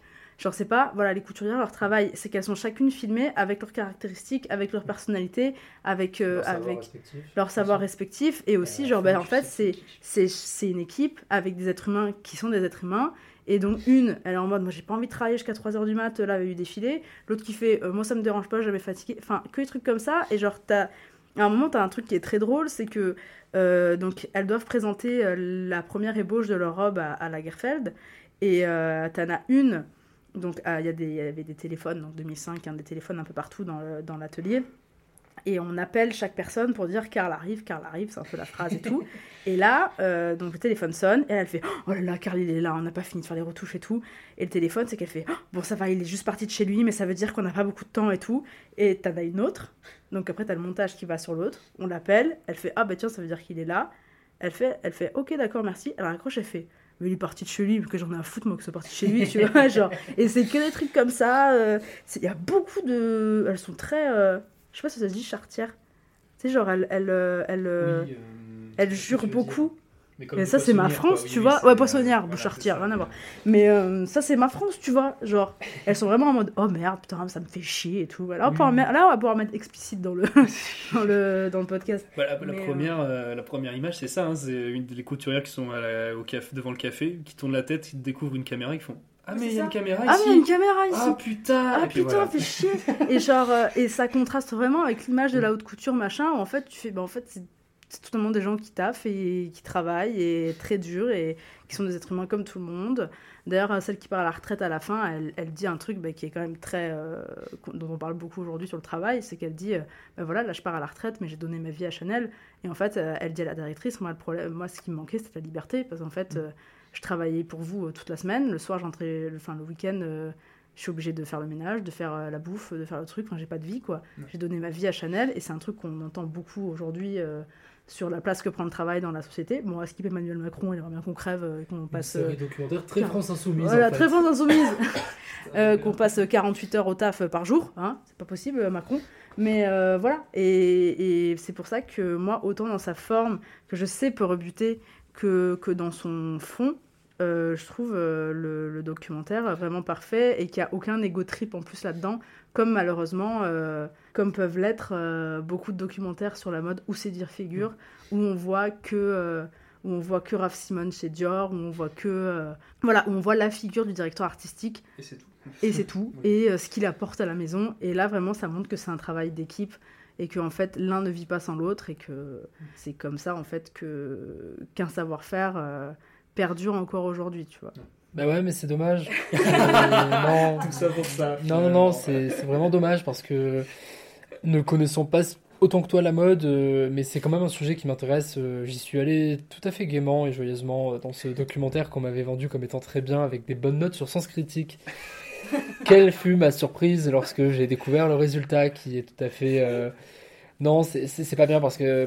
Mais après, ça pose quand même des questions parce que le, le- la série est donc sortie en 2005 sur la collection 2004 euh, de Chanel. Et euh, en fait, moi, ça m'a vraiment fait penser euh, pendant tout le long à, aux reines du shopping, dans ce, cet usage des, euh, des, des bruitages. Des bruitages. Et en fait, en t'écoutant parler, Nikita, peut-être que je rapprocherais plutôt ça, avec un peu plus de finesse, du, de la première époque du YouTube euh, où on expérimente les bruitages et effets sonores et effets jeux. Voilà. Voilà, typiquement ce genre de truc, et qui finalement est pas si loin de, des reines du shopping. hein. Je Oui, parle en connaissance de cause, Oui, les reines du shopping adorent ce genre d'effet. Et en fait, là où pour moi c'est quand même dérangeant, c'est que il y a une différence de, de ton, enfin il y a, il y a- il y a une espèce de comment dire de, de schizophrénie au sein du documentaire où d'un côté on veut montrer quelque chose qu'on aime et qu'on appréhende quand même avec sérieux, et de notre une volonté de de ramener au sol, de ramener les, les égos avec nous, de, de, de fluidifier, de rendre plus agréable et rigolo euh, tout ça, qui ne, enfin moi, pour moi ne marche pas du tout et en fait c'est, euh, ça, ça donne même une espèce de, de soumission de Loïc Préjean à ce qui arrive en temps réel et de comment le l'amplifier en le euh, dédrama- enfin en le, le rendant drôle, tu vois. je- et, et en fait, c'est, ça, enfin, pour moi, ça marche pas. Et il y a- il- cette soumission marche même au sein même de la série avec les épisodes où c'est des, des époques, tu vois, genre dans la, la création de la collection. Et ce qui fait que déjà même les, les épisodes pour moi sont inégaux et euh, il y a un ventre creux au milieu, malgré cette euh, dame qui du coup avait un savoir qui en effet était rigolo. Enfin, le, la séquence avec cette femme-là est euh, plutôt bien mise en scène, je trouve. Oui, parce qu'en plus, elle est complètement. Tu te dis, ah oui, la seule personne euh, en France qui arrive à faire les galons Chanel, on se, rend- on se Voilà, c'est retrouve dans une ferme avec une qui fait. euh, ah ben on peut vous filmer pendant l'atelier. Elle fait ah bah non parce qu'en fait euh, là demain il pleut donc il faut que je rentre le foin et euh, moi j'en ai rien à faire de Chanel c'est le foin d'abord et mes chevaux et Chanel passe après donc c'est complètement euh, à l'inverse de ce qu'on pourrait penser euh, justement d'une institution euh, justement comme euh, parisienne comme on dit qui est tant euh, qui a une image très euh, bah, luxuriante et très sérieuse et très machin et qu'en fait euh, Et du coup, en fait, t'as quand même, tu vois, une espèce de soumission à ça où euh, il a fallu découper la série en, euh, alors ici, 5 épisodes et euh, donner une consistance de 20 minutes à chaque épisode. Là où pour moi, il y a des choses qui sont peut-être plus intéressantes que d'autres ou moins. Et par exemple, le dernier épisode qui se concentre donc sur le défilé avec euh, la mise en place de tous les invités de, de marque, euh, enfin de renom en fait, hein, pas de marque, euh, bref, vous avez compris. De renom, de marque. euh, Oui, aussi, de, célébrités en tout genre, la, tout ça. Bah, en fait, typiquement, euh, selon moi, c'est quand même quelque chose qui, qui me questionne plus que euh, 20 minutes, en fait. Et là, tu vois, j'aurais eu besoin d'un Frédéric Wiseman, en fait, tout simplement. J'aurais eu besoin de 4h30 ou de choses comme ça. Après, moi, ce format-là, en fait, ce que je trouve très intéressant avec ce format sériel euh, et de cette rapidité, entre guillemets, de toutes les étapes, c'est que, euh, pareil, euh, dès le départ, elles disent que c'est un rush permanent. Et du coup, euh, a l'idée qu'il faut euh, très rapidement faire une collection, euh, essayer d'aboutir à. Enfin, elles ont cette deadline-là. Et je trouve que ce rush-là, qu'a la série d'aller tout le temps très vite et de tout le temps surdramatiser ce qui, ce qui est en train de se passer, quitte à être très résumé, euh, s'accorde à ça. Ouais, mais euh, tu vois, par exemple, euh, bah, c'est Nikita justement qui m'avait fait découvrir euh, le September Issue, donc le documentaire sur euh, la, la création du numéro de septembre de Vogue. Je fais genre, c'est moi qui ai dû savoir, alors que c'est tout grâce à toi, Nikita, mais si vous n'êtes pas connaisseur et connaisseuse, c'est le numéro le plus important de l'année. Parce que euh, je sais pas pourquoi. Parce que c'est la rentrée, parce que en gros, je- euh, septembre c'est le janvier de la mode et c'est là où il y a des plus gros numéros parce que euh, même d'un point de vue sociologique, en fait, les gens, euh, les gens euh, qui s'intéressent à ça, ou même les gens de la vie tous les jours, euh, quand c'est la rentrée, après les vacances d'août et tout, ils essaient des nouveaux looks, euh, des nouveaux machins en mode ah ben voilà, c'est la rentrée, donc euh, enfin c'est c'est très. euh, Ça, c'est le festival de Cannes du cinéma dans la mode, quoi. C'est vraiment oui, le enfin, gros truc, non, non, euh, pas forcément, mais. Les- euh, les enfin, Fashion Week, on dit, vu que c'est des événements oui, en plus, les Fashion Week, c'est dé- enfin, c'est décalé par rapport à la. mi- Enfin, quoi que- Bref, en gros, c'est un truc très important dans la mode, quoi. Voilà. Et en gros, le September Issue, euh, là où pour moi c'est quand même plus intéressant dans la mise en scène, c'est que euh, la, la personne qui a fait le documentaire s'est dit, ok, on va suivre la programmation, enfin la création de ce numéro-là. Donc il y a aussi cette espèce de soumission à euh, une deadline, une date butoir, des choses à faire, un nombre de pages, etc. Donc là, c'est comparable avec la, la série. Mais en fait, euh, tous les imprévus et les événements arrivent et sont absorbés de manière... bah, alors, naturaliste, c'est pas le mot vu qu'on est dans du documentaire, mais euh, sont pris en compte par la mise en scène. C'est-à-dire que euh, il y a notamment la- cette personne qui fait les shootings photos de Vogue, qui du coup en fait euh, je sais pas combien partout dans le monde. euh, on emmène les, les valises en Italie et tout, on fait euh, 28 photos, euh, enfin 28 pages de photos. Et derrière on a Wintour qui dit bon bah nous on en garde que 6 et on se dit bon bah du coup comment on programme le reste? Et on voit le- la chose se faire en temps réel. Là où je trouve que chez le, dans cette série là il y a une espèce de ça devient trop simple en fait, ça devient trop fluide. Là où on voit moins les accrochages ou euh, en fait le fonctionnement même euh, au quotidien d'une institution.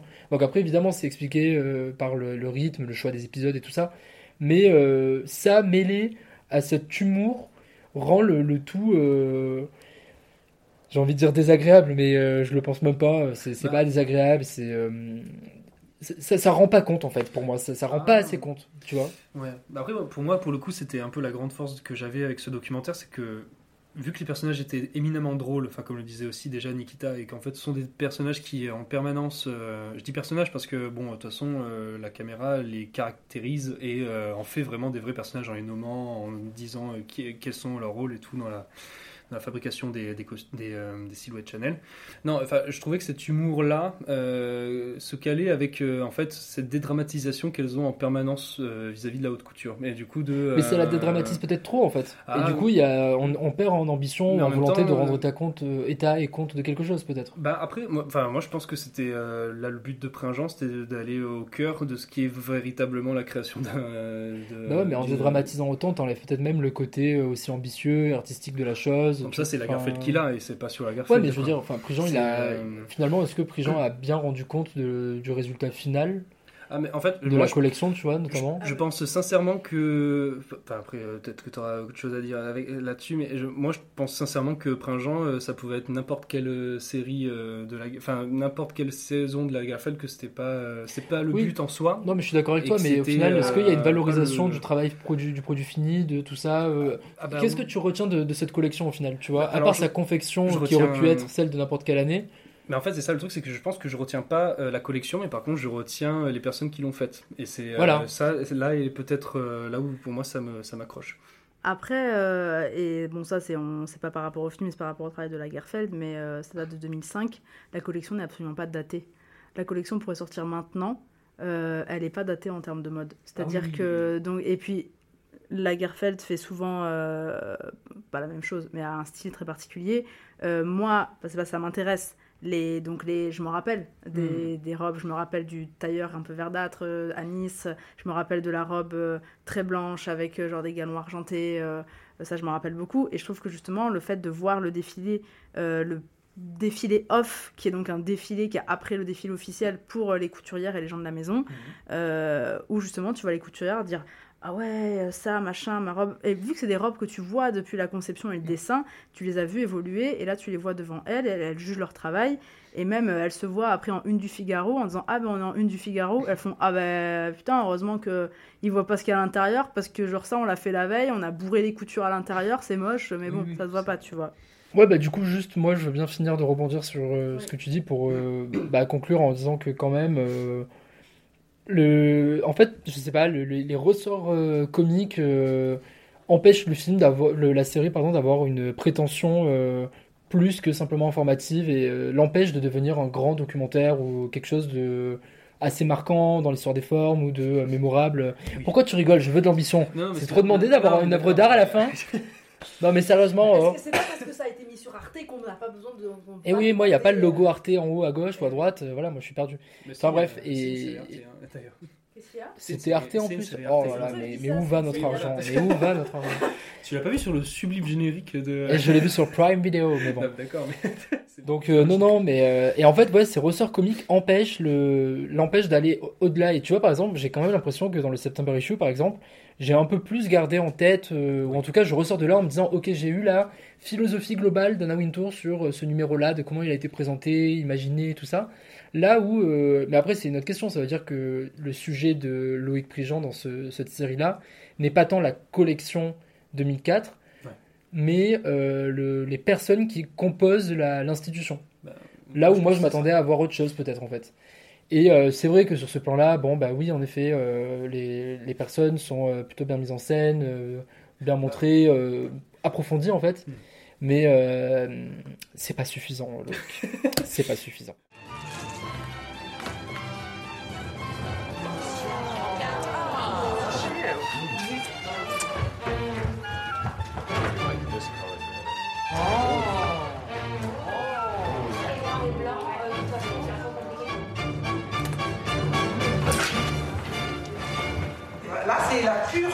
Couture.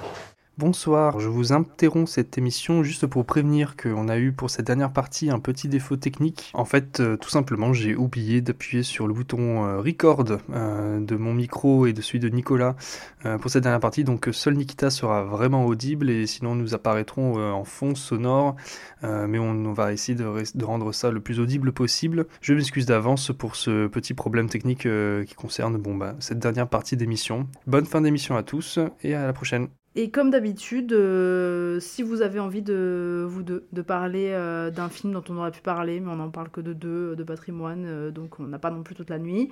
Mais si vous voulez euh, parler vite fait euh, d'un petit film en plus sur les institutions parisiennes en documentaire, euh, allez-y. Je prends la parole. Euh, donc, euh, oui, en effet, bah, moi j'aurais bien aimé parler de la filmographie de Claire Simon et notamment son documentaire sur le concours de la Fémis. Donc, la Fémis qui est euh, Sortez les violons, la plus grande école de cinéma de France, d'où sortent nos plus grands talents, c'est-à-dire François Ozon. Non, c'est. Bref. euh, Ouais, il y a du porno, euh, il y a- Comprenez l'ironie. Non, mais voilà, il y a des palmes d'or qui sont sorties de la Fémis oui, quand il y a quand même. même d'autres choses, Il y a quand même d'autres choses. choses dégueulasses. Bref. non, Oh là là là, Oh. moi j'aime beaucoup Bonello. hein. Oh bah t'as pas de goût, t'as le côté que tu Oh là là. Euh, tout ça pour dire que euh, Claire Simon donc a fait un documentaire sur le concours et euh, le film a quand même des défauts. Euh, Sorti de la Claire Simon qui est sortie de la Fémis. Donc déjà, première chose qu'on pourrait peut-être lui reprocher, hein, de faire un documentaire sur quelque chose qu'elle a vécu elle-même comme ça, ou euh, bon, ça de... parce que le, le concours de la Fémis c'est un sujet en lui-même qui pourrait faire l'objet d'un concours. euh, Enfin bref. Mais en fait, là où c'est quand même assez intéressant, c'est qu'elle s'attache à filmer des choses assez intéressantes et qui sont révélatrices de. euh, là, d'une dédramatisation de ce qu'est la féminisme que je trouve assez drôle, comme Mm. Toutes ces scènes où la standardiste, euh, pendant tout le film en fait, répond au téléphone pour dire non, désolé, vous n'avez pas été pris ou reçu. Et elle raccroche. Et en fait, tu te dis, bon, bah, à la fin, elle va dire oui à quelqu'un, tu vois. Et, et le der- la dernière fois, elle te dit non, désolé, vous n'avez pas été reçu. euh. Et après, tu as un moment tu sais, où elle accroche la liste des finalistes. euh. Mm. Enfin, moi, je trouve ça trop passionnant de montrer, euh, un peu comme euh, Ciné Chanel, tu vois, des petites mains qui montrent un truc genre, qui est horrible. Et après, tu as aussi cette scène, je sais pas si tu, tu l'as vu, toi, c'est ça, Oui, oui, Corentin? moi je l'ai vu, mais il y a longtemps. T'as la scène euh, du dernier tour, donc, où la- les candidats euh, et candidates sont euh, à deux doigts d'être à la Fémis. Et en fait, là, on voit une, une candidate qui, qui date ça, qui, qui slay, elle est trop forte et tout. Enfin, on dit, elle, elle est prise, c'est sûr. Et la dernière question, je crois, c'est euh, Bon, votre film préféré, au final, euh, c'est quoi? Et la meuf sèche. Et en fait, tu vois que euh, les, les, les jurys disent Mais en fait, elle nous aurait dit Titanic ou n'importe quoi, ça allait quoi. Ça juste. euh.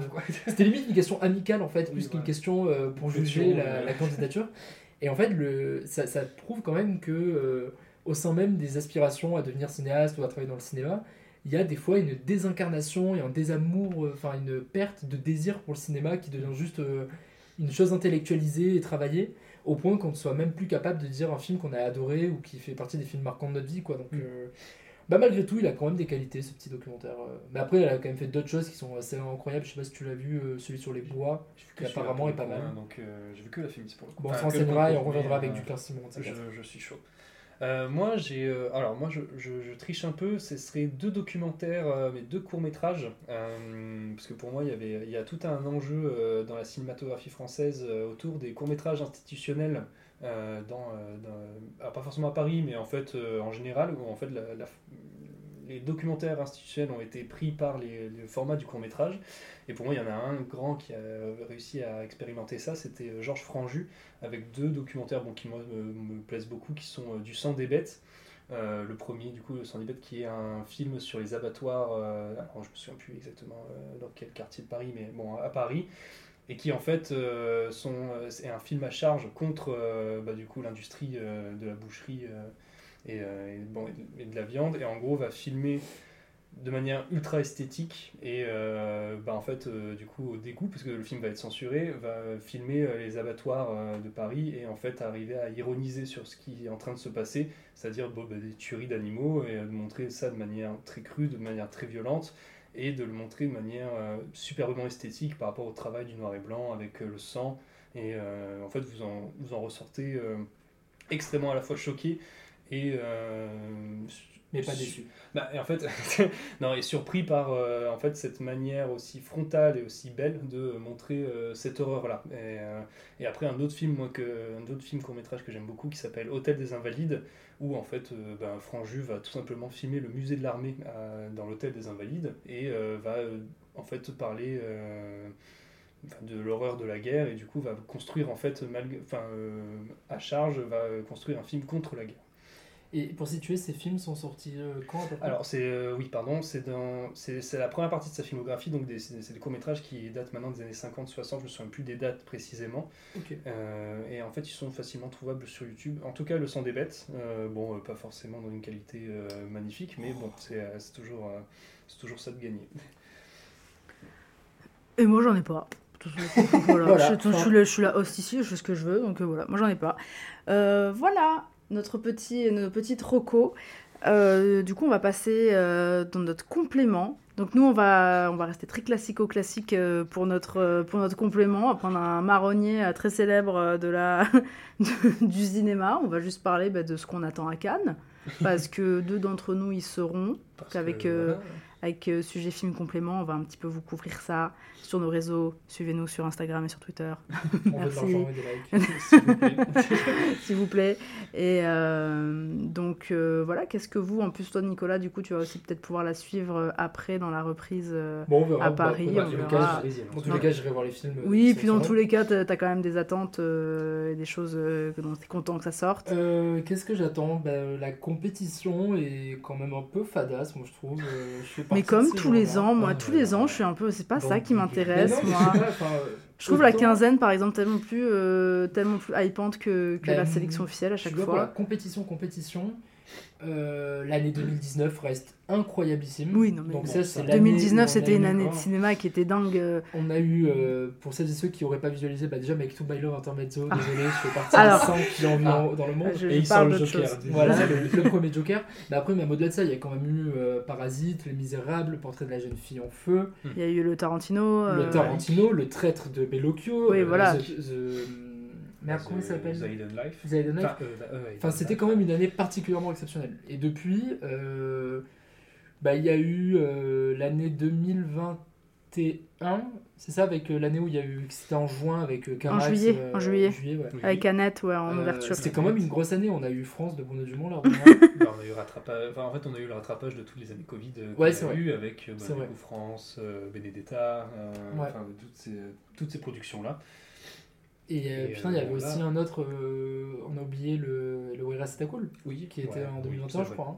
Enfin bref. Et du coup, là, cette année, alors, Bah, enfin, pareil, c'est toujours. euh, hein, Enfin, je- là, je suis. Memoria Ah, putain, Ah, non, Memoria, ah, non, c'était j'ai en. Non, mais là, par contre, je suis sur la page Wikipédia du Festival de Cannes 2019. Alors, vraiment, la sélection officielle. Ah, c'est que des bangers. Il y a un jarmusch. Bon, un jarmusch que j'aime pas, mais voilà, Ah c'est oui, quand ah, même oui. un c'est Le Dead. Don't- Die. Avec un très bon rôle pour euh, notre chère amie euh, qui était intéressante à cette époque-là encore. Tilda Swinton. Oh là là. Je crois que c'est la fin de la. Après ce jour-là, elle a, elle a décidé d'arrêter d'être intéressante. Qu'est-ce qu'il est. Il y a, il y a le Lajli, Les Misérables. Ouais, Les Misérables, il y avait Les Misérables. Il y a Atlantique de Matty Diop. Il y a un Ken Loach, qui est limite là tous les ans. Il y a Douleur et gloire Ah oui, d'Almodovar. mais Ken Loach, c'est vrai, il était rigolo, Mais oui. C'est. L'ubérisation de la société. rigolo. Oui, oui, c'était rigolo, l'ubérisation. les plus tristes de ma vie. Enfin, triste Ah dans oui. le bon sens, hein, je veux dire, mais. Ken Loach, en fait, c'est vrai qu'on lui a dit Tu es triste, vas-y, cite la tristesse dans le monde. Il a dit Ok. Ok, vas-y. Passe-moi une caméra. C'est parti. Il y a le, il y a le Douleur et gloire d'Almodovar, qui pour moi est un des, oh, pour moi qui est un des plus beaux euh, Almodovar contemporains. euh. Il y a, oui, il y a donc Portrait de Siama, tu l'as dit. euh, il y a Une vie cachée de Terrence Malick. Il y a, euh, et bon, il y a encore les Dardennes euh, qui font leur, leur bah, shopping, forcément. euh, mais bon voilà. Donc t'as Parasite, tu l'as dit. Il y a un Dolan. Il y a Ah, Desplechin, oui, il y a Roubaix lumière de. Desplechin. Ah bah, Euh, il y a le Bellocchio, il y a le Kichis, comme tu as dit. Il y a le Sibyl aussi, qui apparemment était pas Ah, mal de oui, trier, bah, tu vois, qui a un peu. dans la, la- pas les plus hype, mais en tout cas, oui, c'était un grand film. Oh voilà, donc enfin euh, 2019, euh, Ouais, année euh, banger, année, hein, tu vois, big année. Et, et alors par contre, Et tu vois, ce qui est assez drôle, c'est que autant le festival de Cannes, bah, comme d'hab, euh, recense les films qui vont sans doute faire euh, voler en éclats le top 10 provisoire de l'année à ce stade-là, mais euh, la compétition, pour moi, elle est pleine de euh, fausses, bonnes... euh, Bonne nouvelle Ouais, voilà, genre tu vois, le Justine Trier, moi j'étais en mode ok, ça va être génial, soit Narlo et tout. Oh là là, ça dure deux heures et demie, ça Ah va ouais être un Ah truc putain, genre j'avais pas vu ça. hyper sérieux. Enfin, moi je le sens tellement pas. Si hâte. Enfin, et puis même si, je, même si ça va être bien, ça va être un truc tellement institutionnalisé, entre dans les cases. Enfin, moi, Oh, je suis pas sûr. hein. Après, par exemple, moi, un truc qui fait toujours big annonce, mais moi qui maintenant je trouve fait un peu annonce plate pour moi parce que j'en attends plus rien.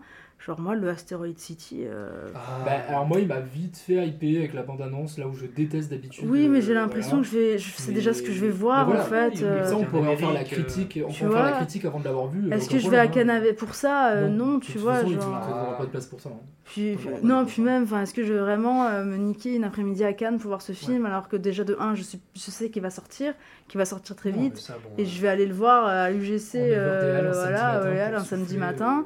Euh, non, mais je dis pas qu'il va être pas bien, mais, mais dans le sens où Je est-ce sais que déjà ce que tu vas voir. je sais déjà ce que je vais euh, voir. Est-ce que est-ce que je vais à Cannes pour ça. tu vois Bah, euh, Cannes a eu souvent des séances comme ça. Mais hein, bien euh, sûr, le mais genre, je- c'était pareil. hein, mais je te euh, parle de moi là et de ce que j'attends d'un Almo- festival. Almodovar, c'est un cinéaste qui a toujours été en sélection officielle et qui n'a rien eu. Oui, et du mais je coup, veux dire, c'est euh, pareil tu pour vas Wes pas voir- Anderson. Mais ça a rien non, à mais je suis pas d'accord. Tu vas Bah, pas si. voir un Almodovar comme tu vas voir un Wes Ah, Anderson. Il y a quand même une non. émotion chez. Almodovar, un, un- appétit à le suivre. Oui, mais Là où chez Wes Anderson, t'es en mode. Euh. Oui, je suis d'accord avec toi, mais je veux dire, tu peux pas faire la critique du Almodovar sans l'avoir vu. Là, Wes Anderson, Ah, tu peux la faire. hein. Bon, bah, je. Bah, surtout Douleur et Gloire qui a pas Oui, qui pour- le coup, a- a euh, rien moi, à voir avec, beaucoup Wes euh, Anderson, donc euh, c'est peut-être euh, là aussi le, le problème. c'est Bah, frérot, t'aimes euh, des choses qui sont tout le temps pareilles. Enfin, Non, non, t'aimes- c'est jamais t'aimes les oranges et Bah, à chaque hiver, t'es content. Quoi. Encore une fois, euh, bon, c'est parce que vous voyez mal les films de Wes Anderson, donc Ah, ils c'est sont ça. tous différents pour moi, hein, mais bon. Mais euh, non, moi, dans le sens où en fait, je vais pas dans un festival de cinéma qui a une offre tellement immense, je vais pas aller me taper le Wes Anderson où je sais. Par exemple, le Todd Haynes, par exemple, ouais, parce que je sais pas ce que je vais voir et que genre il me hype pas mal. Le Wes Anderson. En même temps, je... bon, euh, tu vois, image, à part si j'arrive à Oui, avoir oui, une oui, place. euh, Oui, non mais d'accord, c'est euh, non, mais c'est une image parmi, il n'y a pas de bande-annonce, Oui, il n'y a pas oui, je suis d'affiche, il n'y a rien, c'est vraiment... Oui, oui. euh, Mais à part avoir, euh, je sais pas, à part avoir une place dans la soirée de gala et voilà, parce que y a, tu vois un peu, tu, tu remplis ton Pokédex en une soirée de 40 noms, tu vois, euh, vu le casting, d'accord. Mais sinon, non, je vais pas aller aux arcades un après-midi, euh, prendre 2h20 de ça, et alors que je pourrais voir des petits films euh, qui vont sortir que dans un an ou pas sortir du tout, et, qui moi, vont plus m'intéresser, quoi. Pour finir sur la compétition de cette année, euh, bon bah devinez quel va être le film que j'attends le plus qui sort en septembre. Ah là là là là Attends, Bah, non Bah le Catherine Breillat, tu veux que ça Mais non, mais il y a un Songso aussi dans le délire, donc c'est pour ça que je En savais compétition, pas. Ah, en compétition, pardon. Ouais, donc euh, bah non, évidemment, Catherine Breillat, euh, ça va être sulfureux, les gens vont être choqués, les gens vont partir de la salle. Non, moi je le sens. euh, Après, si, si, euh, donc, si le- vous ne l'avez pas suivi, donc je- enfin, je- je Vas-y, vas-y, vas-y, pardon. Euh, le Catherine Breillat, c'est Léa Drucker qui tombe amoureuse de, du fils de son mari qui est en remariage. Enfin, Et qui a l'enfant- 17 ans. Voilà, et qui est joué par le frère Kircher, et l'autre frère Kircher, vous l'avez vu dans le lycéen de Honoré. Et à la base, la grande famille frère cinéma français. lycéen, il n'était pas dispo, elle était un frère, bah bénef. Donc euh, voilà. C'est comme les Schneider, tu vois, genre, euh, ah, on n'a pas Nils, eh ben, on va prendre celui d'en dessous. Ah, t'es pas là, eh ben, on prend le plus petit. Ah, t'es pas là, on va prendre Vassili, les euh, amandiers. euh, voilà. C'est sulfureux, c'est sexuel, c'est dérangeant, dérangé, c'est ravagé. Ah là, lol. Euh, voilà, et euh, donc ça, ma première grosse attente. Et euh, le Jonathan Glazer, l'air de rien, parce que. Alors moi, autant Mysterious Skin, j'en ai gardé un bon souvenir, mais pas un, un Skin. choc. J'ai dit quoi? Mysterious, mais... c'est Ah oui, c'est pas le même film, pardon. Under the Skin avec. euh, Scarlett Johansson. Scarlett Johansson. Ah, et Mr. Hoskins avec euh, Gordon Levitt. Ouais, donc euh, ce film-là, en vrai, il faudrait que je le revoie, ça me ferait pas de mal, mais euh, j'avais trouvé ça bien, mais pas plus que ça, il faut que je le revoie. Là, son nouveau film, je sais pas si vous avez lu le synopsis, mais C'est un truc de c'est un-. Je... c'est un truc de nazi, je C'est crois. ma plus grande attente, oui, je pense. C'est Genre, l'histoire euh, d'amour avec... euh, entre un nazi et- En camp de concentration, enfin, il y a tout un truc avec ça. qui Donc voilà. euh, On va aller voir un dimanche matin, euh, tranquillement. C'est euh, parfait. Donc, euh, et après, il y a le Bellocchio, mais bon, lui, comme il en sort un chaque année, c'est cool, mais en fait, je le verrai en octobre, je serai quand même content. Ah, euh, ouais. bon, euh. Ouais. Après, il a l'air d'être un peu ambitieux, celui-là, Oui. honnêtement. Là. Je vous renvoie à un article des Inrocks qui en parle. Écrit Voilà. par un certain... euh, Très grand Nicolas, journaliste. euh, Moreno, Nicolas, très euh, grand journaliste. Il va percer ce Euh, petit. Moi, c'est surtout. Alors, bah, pareil, le Glazer, moi, je suis, je, enfin, je suis chaud comme un fou euh, sur ce film-là. Si je peux l'avoir, je suis vraiment très content. Le Todd Haynes aussi, parce que. Donc, pareil, May je- December avec Nathalie c'est Portman et une autre grande actrice, je crois. Et euh, bah, Julianne Moore, Moore. encore une fois. Et euh, pour le coup, où il revient un peu à ce qui avait l'air d'être ses grands mélodrames, donc euh, j'ai vraiment hâte de voir ça. Donc, dans la lignée de Carole, j'imagine? Et oui, voilà, et du, de loin du paradis, enfin toute cette veine où il parodiait, enfin parodiait, non, c'est pas, où il pastichait, voilà, où il pastichait les films de, de Douglas Sirk. Et, euh, bon, là, ça m'a pas l'air d'être non plus dans le- la veine des de, de Douglas Sirk, mais au moins dans cette veine du, du drame, et euh, comme il avait pu le faire, euh, il, il fut un temps avec Safe ou des choses comme ça. Et euh, après, moi, j'ai une très très grosse attente euh, vers la semaine de la critique avec le film d'Erwan Le Duc. Si Oui. je peux l'avoir aussi, je, pff, je suis très très très très content. Moi aussi. d'en parler, on finit sur la compète avec Nikita Oui, et on pardon, parle oui, de la sélection. Oui, oui. Oh, moi, la compète, je m'en fous. Waouh. Non, non, si, moi, moi, le, moi, le Brea m'intéresse euh, énormément parce qu'en fait, euh, bah, moi, j'ai vu que euh, des très vieux films d'elle des années 70, années 70 qui sont un peu des années. Euh, fille, s'appelle? euh, une vraie jeune fille. Une vraie jeune ouais. Années 70 qui sont un peu euh, des. Tu sais pas trop comment te, te, te placer dans Ah bah, ces même films. elle, elle sait pas, hein. Parce que, genre, euh, film réalisé par une femme, ok. Après, tu fais les sujets sont quand même un peu touchy, et ça dépend comment elle les filme. Et des fois, selon la façon dont elle les filme, tu fais. Je, je sais pas comment me placer quand même moralement devant ce que je vois. Ah, c'est du Catherine gaze. hein. Oui, c'est ça. La meuf, elle fait volant C'est euh, c'est ça. Et donc, un truc qui, entre guillemets, euh, passait dans les années 70 parce que bah, c'était. Enfin, passé. C'était l'époque en tout cas.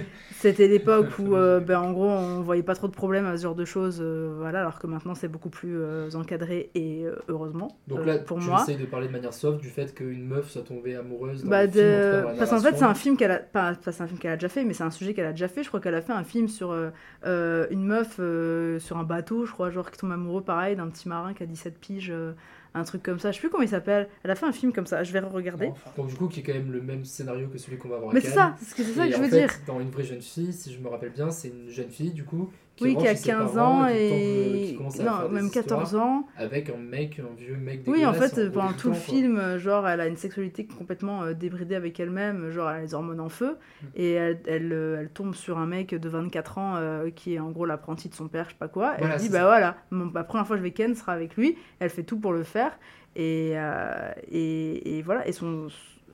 Et en fait, aujourd'hui, le truc, c'est que bah, notre vision de la chose a changé. Encore une fois, heureusement, moi je suis pas partie des gens qui disent eh, gna, gna, on peut plus rien dire, machin. Euh, heureusement qu'en fait, ça devient problématique de voir euh, euh, des gens se taper des mineurs euh, et que c'est pas normal, en fait. Et donc, en fait, je me demande comment son cinéma en 2023 va gérer ça. Là Avec euh, un truc où ça fait. longtemps, quoi, qu'on n'a pas eu de film d'elle. hein. Alors- Quoi, ça fait longtemps, et MeToo, c'est 2017. Et Et 2017, alors ça- c'est il y a euh, 5-6 ans. Et en fait, c'est- pour refaire la chronologie chez Catherine Breillat, son dernier film, c'est Abus de faiblesse avec Isabelle Huppert en 2013, qui est un grand chef-d'œuvre qui n'a aucun rapport euh, avec ces thématiques-là qu'elle a beaucoup abordé dans le reste de son œuvre. Mais là, c'est euh, plus de la de l'emprise psychologique euh, pure et dure qui ne passe pas, à ma- enfin, euh, de mémoire, euh, pas du tout par le- la sexualité. Mais c'est sa vie en plus. Ouais, c'est notre qui est adapté de euh, l'escroquerie qu'elle a subie de la part de Christophe Auconcourt. Ouais. Où en fait, là, le... Catherine Breillat et Auconcourt serait interprétée par Isabelle Huppert et le monsieur de IAM ou NTM. NTM, euh, c'est pas Joe Star, c'est l'autre, c'est Cool Chain. Quelle mémoire, voilà. Et en fait, donc il y a 2013 ce film-là, 2017 euh, il y a MeToo, et en fait depuis elle avait pas tourné, et c'est Saïd Ben Saïd qui est producteur historique et euh, connu pour faire les gros blockbusters d'auteurs euh, façon Benedetta, il a produit Benedetta, qui a dit ouais Cathy, Cathy, quand même, euh, petit film ou pas petit film? Allez petit film. Comme l'a dit, Cannes voilà, officiel, non? Euh, C'est ça. Euh, Saïd Ben Saïd est allé euh, nous la rechercher. Voilà, il était vraiment en mode, il allait derrière les buissons en mode euh, Cathy, bah alors? T'as pas envie de faire un petit film toxico là euh, Bien vénère? Allez hop Et donc euh, c'est pour ça que tout ça. la, la question se pose d'autant plus que Ah oui, non, la mais- meuf avait un producteur qui était en mode Allez Cathy on y va tu Oui, vois c'est ça. Et donc, comment. euh. Ah ouais, on va lâcher tout Tu vois, est-ce que son regard a évolué là-dessus? Est-ce que sa morale a évolué là-dessus? Est-ce que. Enfin, moi, je suis que hyper curieuse. Qu'est-ce que ça que ça donne en 2023, un film avec ce sujet-là? Est-ce qu'elle va rester sur ce qu'elle faisait avant et ça va pas passer? Et ça va être hardcore Et ça va être hardcore. Moi, j'ai tellement envie d'avoir la soirée de gala de ce truc parce que je sens que ça va être quelque chose. C'est même pas elle qui a eu le scandale de Corsini. Non mais oui, non mais voilà, donc tu vois. Et donc euh, moi je suis hyper curieuse de ce que ça va donner. euh, parce qu'en plus du coup moi j'ai fait son premier film, je pense que ça va être hyper intéressant de voir son dernier du coup. Et euh, bon voilà, sélection officielle, il y a que ça qui m'intéresse. S'il y a des Todd Haynes et tout, mais ça c'est un peu genre du... C'est normal que ça t'intéresse, donc euh, Oui, voilà. oui. C'est un peu... euh, voilà, c'est la seule chose. J'ai deux, moi, euh, deux noms qui me reviennent en tête. Bah, déjà, oui, le trier m'intéressait beaucoup, beaucoup, parce que j'aimais beaucoup. Oui, trier aussi, après euh. On va voir. Et va- après, si, si, enfin, moi, oui. deux, deux cinéastes que j'apprécie beaucoup, euh, qui sont euh, Tran Anh Ung aussi. euh, il va sortir son nouveau film euh, après à la verticale de l'été. Et c'est. euh, Mais, mais il était intéressé par ce mec, mais Ah, moi, j'adore. lui Comment ça Bah alors écoutez, moi j'ai euh, le, le, vi- le vi- Virgin cinéphile euh, Corentin euh, a un jour découvert euh, Tran Anh Ung en voyant à la verticale de l'été, qui est bon un chef-d'œuvre. euh, Je savais même pas que tu connaissais. Ok, trop bien. alors moi, pour moi, vraiment, j'étais trop content de voir ce nom sortir. Et, le, et après, bon, là, c'est pour, euh, c'est pour le Coco Contemplatif Cinematic Universe avec le Ceylan, où euh, en fait j'ai très envie de m'enfermer 3 heures dans une salle euh, pour voir un Uribe chez Ceylan. Et les herbes sèches a l'air vraiment très très intéressant. Enfin, m'a l'air très intéressant. Donc là, j'ai quand même la compétition sous les yeux euh, pour vous dire à quel point moi je romps Picham. Le Coréida, ça va être la corvée de l'année, genre Ah. encore une fois. Nani Moretti, j'ai beaucoup espoir, mais ça a l'air d'être son film que je. Non. Euh, ça a l'air d'être inspiré de Fellini. Euh. Fellini, genre, non, non. J'ai très peur. Euh, donc voilà. On en a parlé. Et après, bon, Ken Loach. euh, Alors, Ken Loach, qui d'ailleurs, son film a déjà été présenté euh, aux écrans de Saint-Denis en festival. The Old Oak Ah, ouais, ouais. Donc euh, voilà, attention à toi Thierry, regarde mieux ce que tu regardes, ça a déjà été montré. Et après, bon, Wang Bing, bah, ce sera l'occasion de découvrir. Le Wenders, euh, voilà. Les Vendors, parce qu'il y en a plusieurs maintenant. Alors en Oui, mais compétition, pas mais, les Wenders en ouais. général, ouais. Oui, oui, c'est vrai que. Et après, le Corsini, euh, j'irai le voir euh, pour euh, Fit the Drama, mais c'est vraiment la seule raison pour laquelle j'irai. Et euh, après, pour aller un peu plus vite sur notre sélection, parce que c'est aussi des films qu'on, et des réals qu'on connaît pas, enfin des cinéastes qu'on Pas connaît pas vraiment. Euh, moi, un certain regard, juste vite fait. Euh, euh, moi, il y a le règne animal qui, Oui, me, oui, oui, oui, qui oui, vraiment oui, qui me dit quelque chose. Et je fais, oh bah, ça, ça oui, vas-y. Et est-ce que tu as vu son premier film à Thomas Kaye, j'ai qui est rien vu. combattants avec Adèle Haenel Non. On a dit que ça. du bien, mais J'ai en mode rien que vu. c'était à l'époque genre le big big film euh, du jeune Hmm. cinéma inspiré. euh, Ok, des- bah des- moi, des- genre des le règne animal, euh, trop hypé par ça. Ok. Tu vois. Très chouette, les combattants. Et sinon, en certains regards, euh, il y a un truc qui s'appelle euh, If Only I Could Hibernate. Et genre, juste pour le titre, je suis en mode, bah voilà. Des fois, on y va à ça. Des fois, Alors, on y va juste au Sur titre. le titre, il y en a un qui s'appelle How to Have Sex. Oui, voilà, Oui, aussi. ça, Voilà. on sera là. On sera là, on sera là-bas. Et, euh, voilà. Mais il y a le Maïwen quand même. Toi, c'est ta plus grande attente, Corentin? Oui, exactement. Ah, il y a Non, le- Après, après bon, euh, pour- moi j'y vais quand même euh, pour le Maïwen, euh, malgré, bon, du coup, euh, tout le. Malgré Maïwen, tu veux dire tout le Malgré Maïwen, malgré, malgré Johnny Voilà, Depp. malgré- ça, moi je trouve qu'il y a quand même une proposition euh, qui va à l'encontre de beaucoup de ce qu'elle fait de son cinéma, c'est-à-dire euh, un cinéma en pellicule. Enfin là, d'un coup, Oui, en costume, pellicule, en costume, pas trop naturaliste, pas dans trop. des habitudes euh, de tournage qu'elle n'a pas. Et du coup, je, bon, je suis un peu quand même titillé par, euh, par ce que ça peut donner. Maintenant, après, bon, Bon, on pichame quoi. Et dans- bah, bon, c'est- toujours intéressant à voir, je trouve. Après, il y a le nouveau Jess Filippo, Acid, qui pour moi va confirmer, euh, quoi qu'il arrive, euh, qui est Jess Filippo dans le cinéma. Si c'est un mec qui, genre, euh, à la manière des Boukarma ou quoi, va s'enfermer quelque part et euh, plus en sortir. Mm. Là, en plus, Acid, du coup, avec Guillaume Canet, Ouais. euh, curieux. Ouais. Non, mais qu'il y a beaucoup de choses très intéressantes. Il y a aussi le Stéphanie Di Gusto, euh, Rosalie. Moi, c'est juste, elle avait fait la danseuse. Alors, euh, je suis d'accord qu'en termes d'écriture, la réécriture qu'elle a fait de. euh, de. de. Follet, elle s'appelle. Ah, mais c'est un sujet qui t'intéresse en plus, la danse, toi, c'est ça? Alors, pour le coup. Non, mais les, c'est- les, les- l'histoire-là, en tout cas. Pour le coup, les, les, les, les scènes de danse de ce film sont extraordinaires. Après, la réécriture qu'elle a faite euh, de, de, cette, de cette danseuse, Loïs Fuller, je crois, Oui, Lois Fuller, euh, est catastrophique. euh, ça, je suis complètement d'accord avec. euh, et vraiment, je suis complètement d'accord avec les gens qui n'aiment pas ce film à cause de cette réécriture assez, assez problématique. Mais le film en lui-même avait tellement de belles choses que Mm. moi, je suis bien contente de voir ce que va donner son deuxième film. Et surtout, il y a le nouveau film en clôture d'Alex Lutz. Oui, oui, Et, et moi, j'ai adoré Guy. Ah ouais, mais t'as pas lu le scénario de son nouveau film Non, j'ai pas Mais lu. Nikita, mais voilà, mais fais ça. Renseigne-toi le temps que Corentin parle, tu vas avoir des nouvelles. Mais genre, j'ai tellement aimé Guy Que que j'ai fait, mais j'y vais les yeux fermés, moi. Ah, le scénario là, c'est tr- c'est- Ah c'est- non c'est- vrai que c'est une tragédie en temps. Genre, Pourquoi c'est quoi Bah, tu vas voir. Il est Et, en euh, rouge sur Wikipédia, j'ai la moi, je- flemme. Sur Allociné, il y est euh, le. Ouais, il y a la- Vous pouvez pas me dire Bah, Après moi, il y a quelque chose qui me- m'intéresse beaucoup dans euh, Cannes Première aussi, qui est euh, le nouveau film de Valérie Donzelli, euh, qui s'appelle L'amour et les forêts, et euh, qui est pour moi, bon, euh, Valérie Donzelli, qui est une des autrices françaises que j'apprécie vraiment particulièrement, et ce nouveau film-là en plus avec Virginie Fira et Melville Poupeau, Melville euh, Mais est-ce que tu euh, l'apprécies euh, autant que par exemple. euh, Zlotowski? Rebecca salaud. En plus, il y a Non, Virginie dans- Fira, dans, mec. dans la hiérarchie euh, des, des réalisatrices, euh, moi je trouve que bah il y a Zlotowski et euh, Donzelli est pas loin. Déjà et, euh, et Trier et, et bah, Ducournau quoi qui se battent. euh, Hâte que tu l'aies vu pour que tu nous en parles. Donc, Voilà. L'amour et les forêts. Il fait son gros, euh, il fait son gros euh, prophème en disant qu'il aime bien le cinéma féminin. Allez. Et, et oui. Ah, Et attends, oui, j'ai quand même je des, suis un euh, bon allié. J'ai quand même des hypes soudaines, Wow. moi, pour le Kitano, dont la bande-annonce m'a vraiment donné Le envie. Kitano donne très très très envie. Et euh, euh, Victor Hérissé, euh, ce sera un banger parce que c'est espagnol et qu'on trahit pas la famille. euh. Non, ça va être très bien avec Victor Hérissé, euh, voilà. Après, bon, bah bon, Van Bing, bon, bah Pedro Costa, court métrage. Moi, j'ai le, j'ai le. Alors, je sais que c'est très euh, meuf née dans les années 90 euh, corps, mais moi, le Gondry, hein. Ah non, mais ça. Le euh, Moi, le aussi, hein. Gondry avec euh, Pierre Ninet en plus. euh, bon, Gondry. après, le seul truc un peu relou, c'est que bah, j'ai l'impression qu'en fait, il parle de lui et de sa vision de, de, de- du cinéma et de cinéaste. Et que bon, ça fait genre 40 films qu'on se tape ça cette année. Ouais. Mais bon, c'est Gondry. Et euh, du coup, je suis contente. Et vraiment, je suis, très contente de voir euh, son prochain film à Cannes. Et bon, je sais que toi, Nicolas, tu ne l'aimes pas parce que t'as le Covid. Ah ouais, non, puis là, euh, lui, je le sens particulièrement pas bon. Mais j'essaye de retrouver, il y a un film, je crois, Et, qui euh, était à la quinzaine. Et le quinzaine, moi bon bah moi qui c'est, s'appelle. euh, euh, je sais pas si tu l'as vu passer notamment sur Twitter, la, la- la première image du film, c'est genre une espèce d'exorcisme, mais ça a l'air barré de ouf. Tu, tu vois pas de quoi je parle? Non. J'ai- Mais après, sur Twitter, je suis pas allé voir. J'ai juste, moi, je, je suis très très hâte aussi du Mandico. euh, Oui, du Mandico et du Cédric Ah. Kahn, moi aussi. Oui, Oui, moi, c'est vrai que Le, le procès Goldman.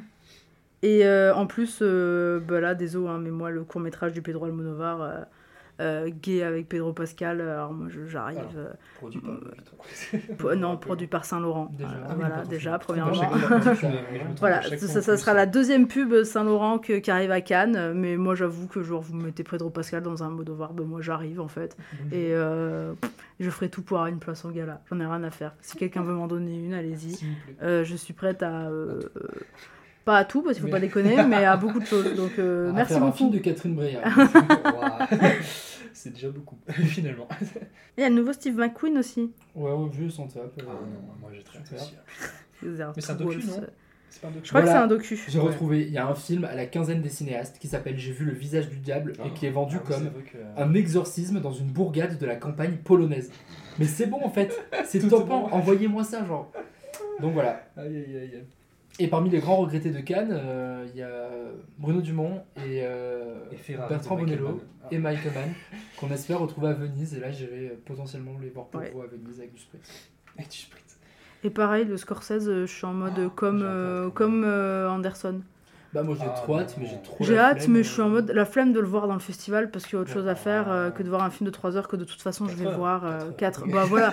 Est-ce que vraiment je vais 3h56, Est-ce que vraiment je vais me niquer une demi-journée de Cannes où je pourrais voir euh, trois films euh, genre de l'acide ou de la quinzaine qui vont euh, alors que je sais très bien que le Scorsese je vais le voir euh, après enfin en encore une fois à part avoir la séance de gala parce que bah voilà t'es content tu remplis ton Pokédex Ouais, euh, moi j'ai pas encore vu Scorsese de mes propres yeux, donc il faut que je le remplisse. Euh, euh, alors qu'il est alors qu'il est venu souvent au Christine Et ouais, ouais, j'ai- mais j'ai et on a raté à chaque fois hein. J'étais mineur à l'époque. ouais. J'étais encore dans l'âge pour jouer chez Catherine Breillat. Bref, Et B. Cathy, si tu nous entends, moi je Euh, t'aime très fort. Moi, pas encore. Je sais pas, Pas encore, encore. en fait. Je, je sais pas. je, je, j'ai pas encore vu. Et euh, premier pronostic d'une palme d'or sans avoir vu les films, vous dites quoi? Est-ce que vous avez euh, Oh. genre deux films qui pour vous sont palmes d'orables euh, Moi, je pense qu'un petit glazer, ça peut euh, être intéressant. Ah, c'est pas bête. Ah ça. ouais? Sachant, bah, sachant que du Cournot, euh, enfin en fait beaucoup, Osloon. beaucoup bah, Brie Larson, enfin qu'il y a beaucoup de gens euh, qui viennent un peu de milieux C'est vrai que très jeune, très porté sur la jeunesse, le jury ça. de cette année, et euh, géographiquement très varié. Ménoché, oui enfin avec un président du jury qui est euh, Boomerland mais Très- sinon très naze, euh, ouais. tout Oui, va non, mais bien après, bon, on, on- on- on sait très bien déjà que beaucoup de palmes d'or n'ont pas été euh, des palmes du jury, euh, enfin du, du président, pardon. euh, Enfin, on se souvient de Cannes avec euh, Almodovar qui disait que pour lui c'était 120 battements par minute et finalement ça a été The Square de, euh, parce que le, le reste du jury avait voté à l'unanimité Mm. pour euh, The Square. Bon, c'est euh, peut-être que Osloon se fera euh, battre. euh, Après, moi je- je- j'aimerais croire en euh, Catherine Breillat. carte. Ce serait bien. Ah, le scandale. Et, euh, Ça serait rigolo. Après, ils peuvent aussi jouer la carte de la sagesse et le filer à Wang Bing ou Wenders. Pour moi, ça c'est. Ken Loach, le tro- la troisième palme pour Ah putain, pour faire les. Osloon, pour faire le mec historique, Ouais, qui est oui. le mec qui donne la troisième palme, il pourrait euh, faire chier Et avec comme ça, Ken Loach sera comme ça il rentrerait dans l'histoire tu sais Ouais, ouais, non, mais c'est de ouf. son gros ego euh, serait bien rempli Mais ouais, en vrai, euh, c'est vrai que le Glazer part plutôt bien. Moi, je, je- je- En fait, euh, ça fait longtemps que maintenant, il commence à s'ouvrir un peu, entre guillemets, au genre. Euh, Ouais. Et je pense qu'il a, il a toutes ses chances euh, pour, euh, pour avoir quelque chose. Et ce Club Zero de Jessica Osner, euh, on sait de quoi ça parle ou pas euh, Oui, ça a l'air un peu aussi... Ça a l'air euh, osef ou ça a l'air bien? Non, ça a l'air bien. Moi, Osner, paraît-il que c'est assez chouette. C'est la meuf qui a fait Joe, c'est ça Oui, le- Little Joe. Mais il paraît que c'était nul ça.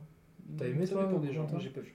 Ah, tu l'as pas vu, mais tu es plutôt euh, favorable au film. Non, mais je sais pas, le- de- du peu que j'ai vu de. euh, Enfin, du peu des images que j'ai vu de Little Joe, de ce qu'on avait dit en critique et des trucs comme ça, j'étais un peu en mode bon, bah pourquoi pas. Donc, et le- Club Zero Club Zero de Osner, euh, Miss Novak rejoint un lycée privé où elle initie un cours de nutrition. Et, ah putain, mais encore de la nutrition et des trucs organiques. Bah, et des mais ça a souvent été son. son, son Elle éveille les soupçons des professeurs et des parents, des élèves tombent sous son emprise et intègre le cercle très fermé du mystérieux Club Zero. Ok.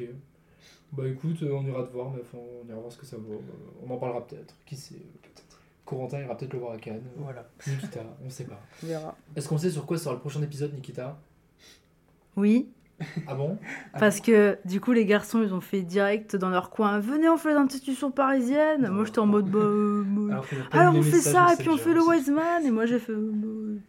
D'accord. Et du coup, bah, le prochain, ça sera euh, pour moi. euh, voilà, c'est My Time to Shine. Euh, vous le saurez euh, peut-être euh, assez vite. Ou non, c'est un film qui sort le 31 mai. Euh, quoi qu'est-ce qu'il y a Tu le dis pas Bah non, je le dis pas. Je fais un petit teasing.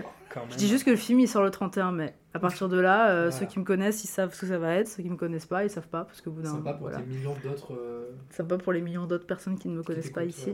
Et euh, bon, ça va être fun. Je sais pas encore les films de patrimoine qu'on va choisir, mais mais ça va être. T'as dit quoi On risque de pleurer du sang. Ah, ah Petit là, indice. MDR. En plus, voilà. Euh, du sexe et du sang. C'est un Breillat en fait. Non, pas de sang. Euh, Brea, elle est, elle est pas aussi C'est du clair de euh, nuit. exhibitionniste. C'est du Trouble Ah bon Everyday, hein, je pense plutôt. T'as dit quoi? C'est plus du clair de nuit avec Trouble Everyday, euh, du sang et du sexe. Il y a du sexe dans Trouble Everyday? Mais c'est un film de vampire euh, sur du sexe. Quoi? Ouais. Mais il faut qu'on voit ça? Ben oui. Ok, bon, bah notamment. Mon dieu. Allez, Oui. Bah gros bisous les garçons, merci beaucoup. Merci à toi. moi, est-ce que je peux faire une citation de Loïc Prigent pour finir Allez, vas-y, fais une petite citation de Loïc Prigent. Il choisit. Oh là là. Si tu vas à Vienne, je connais un super appartement Airbnb tout près de chez Mi- Michael Haneke. ça m'avait bien Thanks a lot. Mais pourquoi c'est gratuit? Pourquoi t'as l'air triste? Tous ces moments se perdront dans l'oubli. Oh, t'as pas toujours été aussi fatalitaire. Fataliste. Si tu veux le résultat elle-même. Je dois sûrement regarder beaucoup trop de films. Va réfléchir et la prochaine fois, il te demandera pas à toi.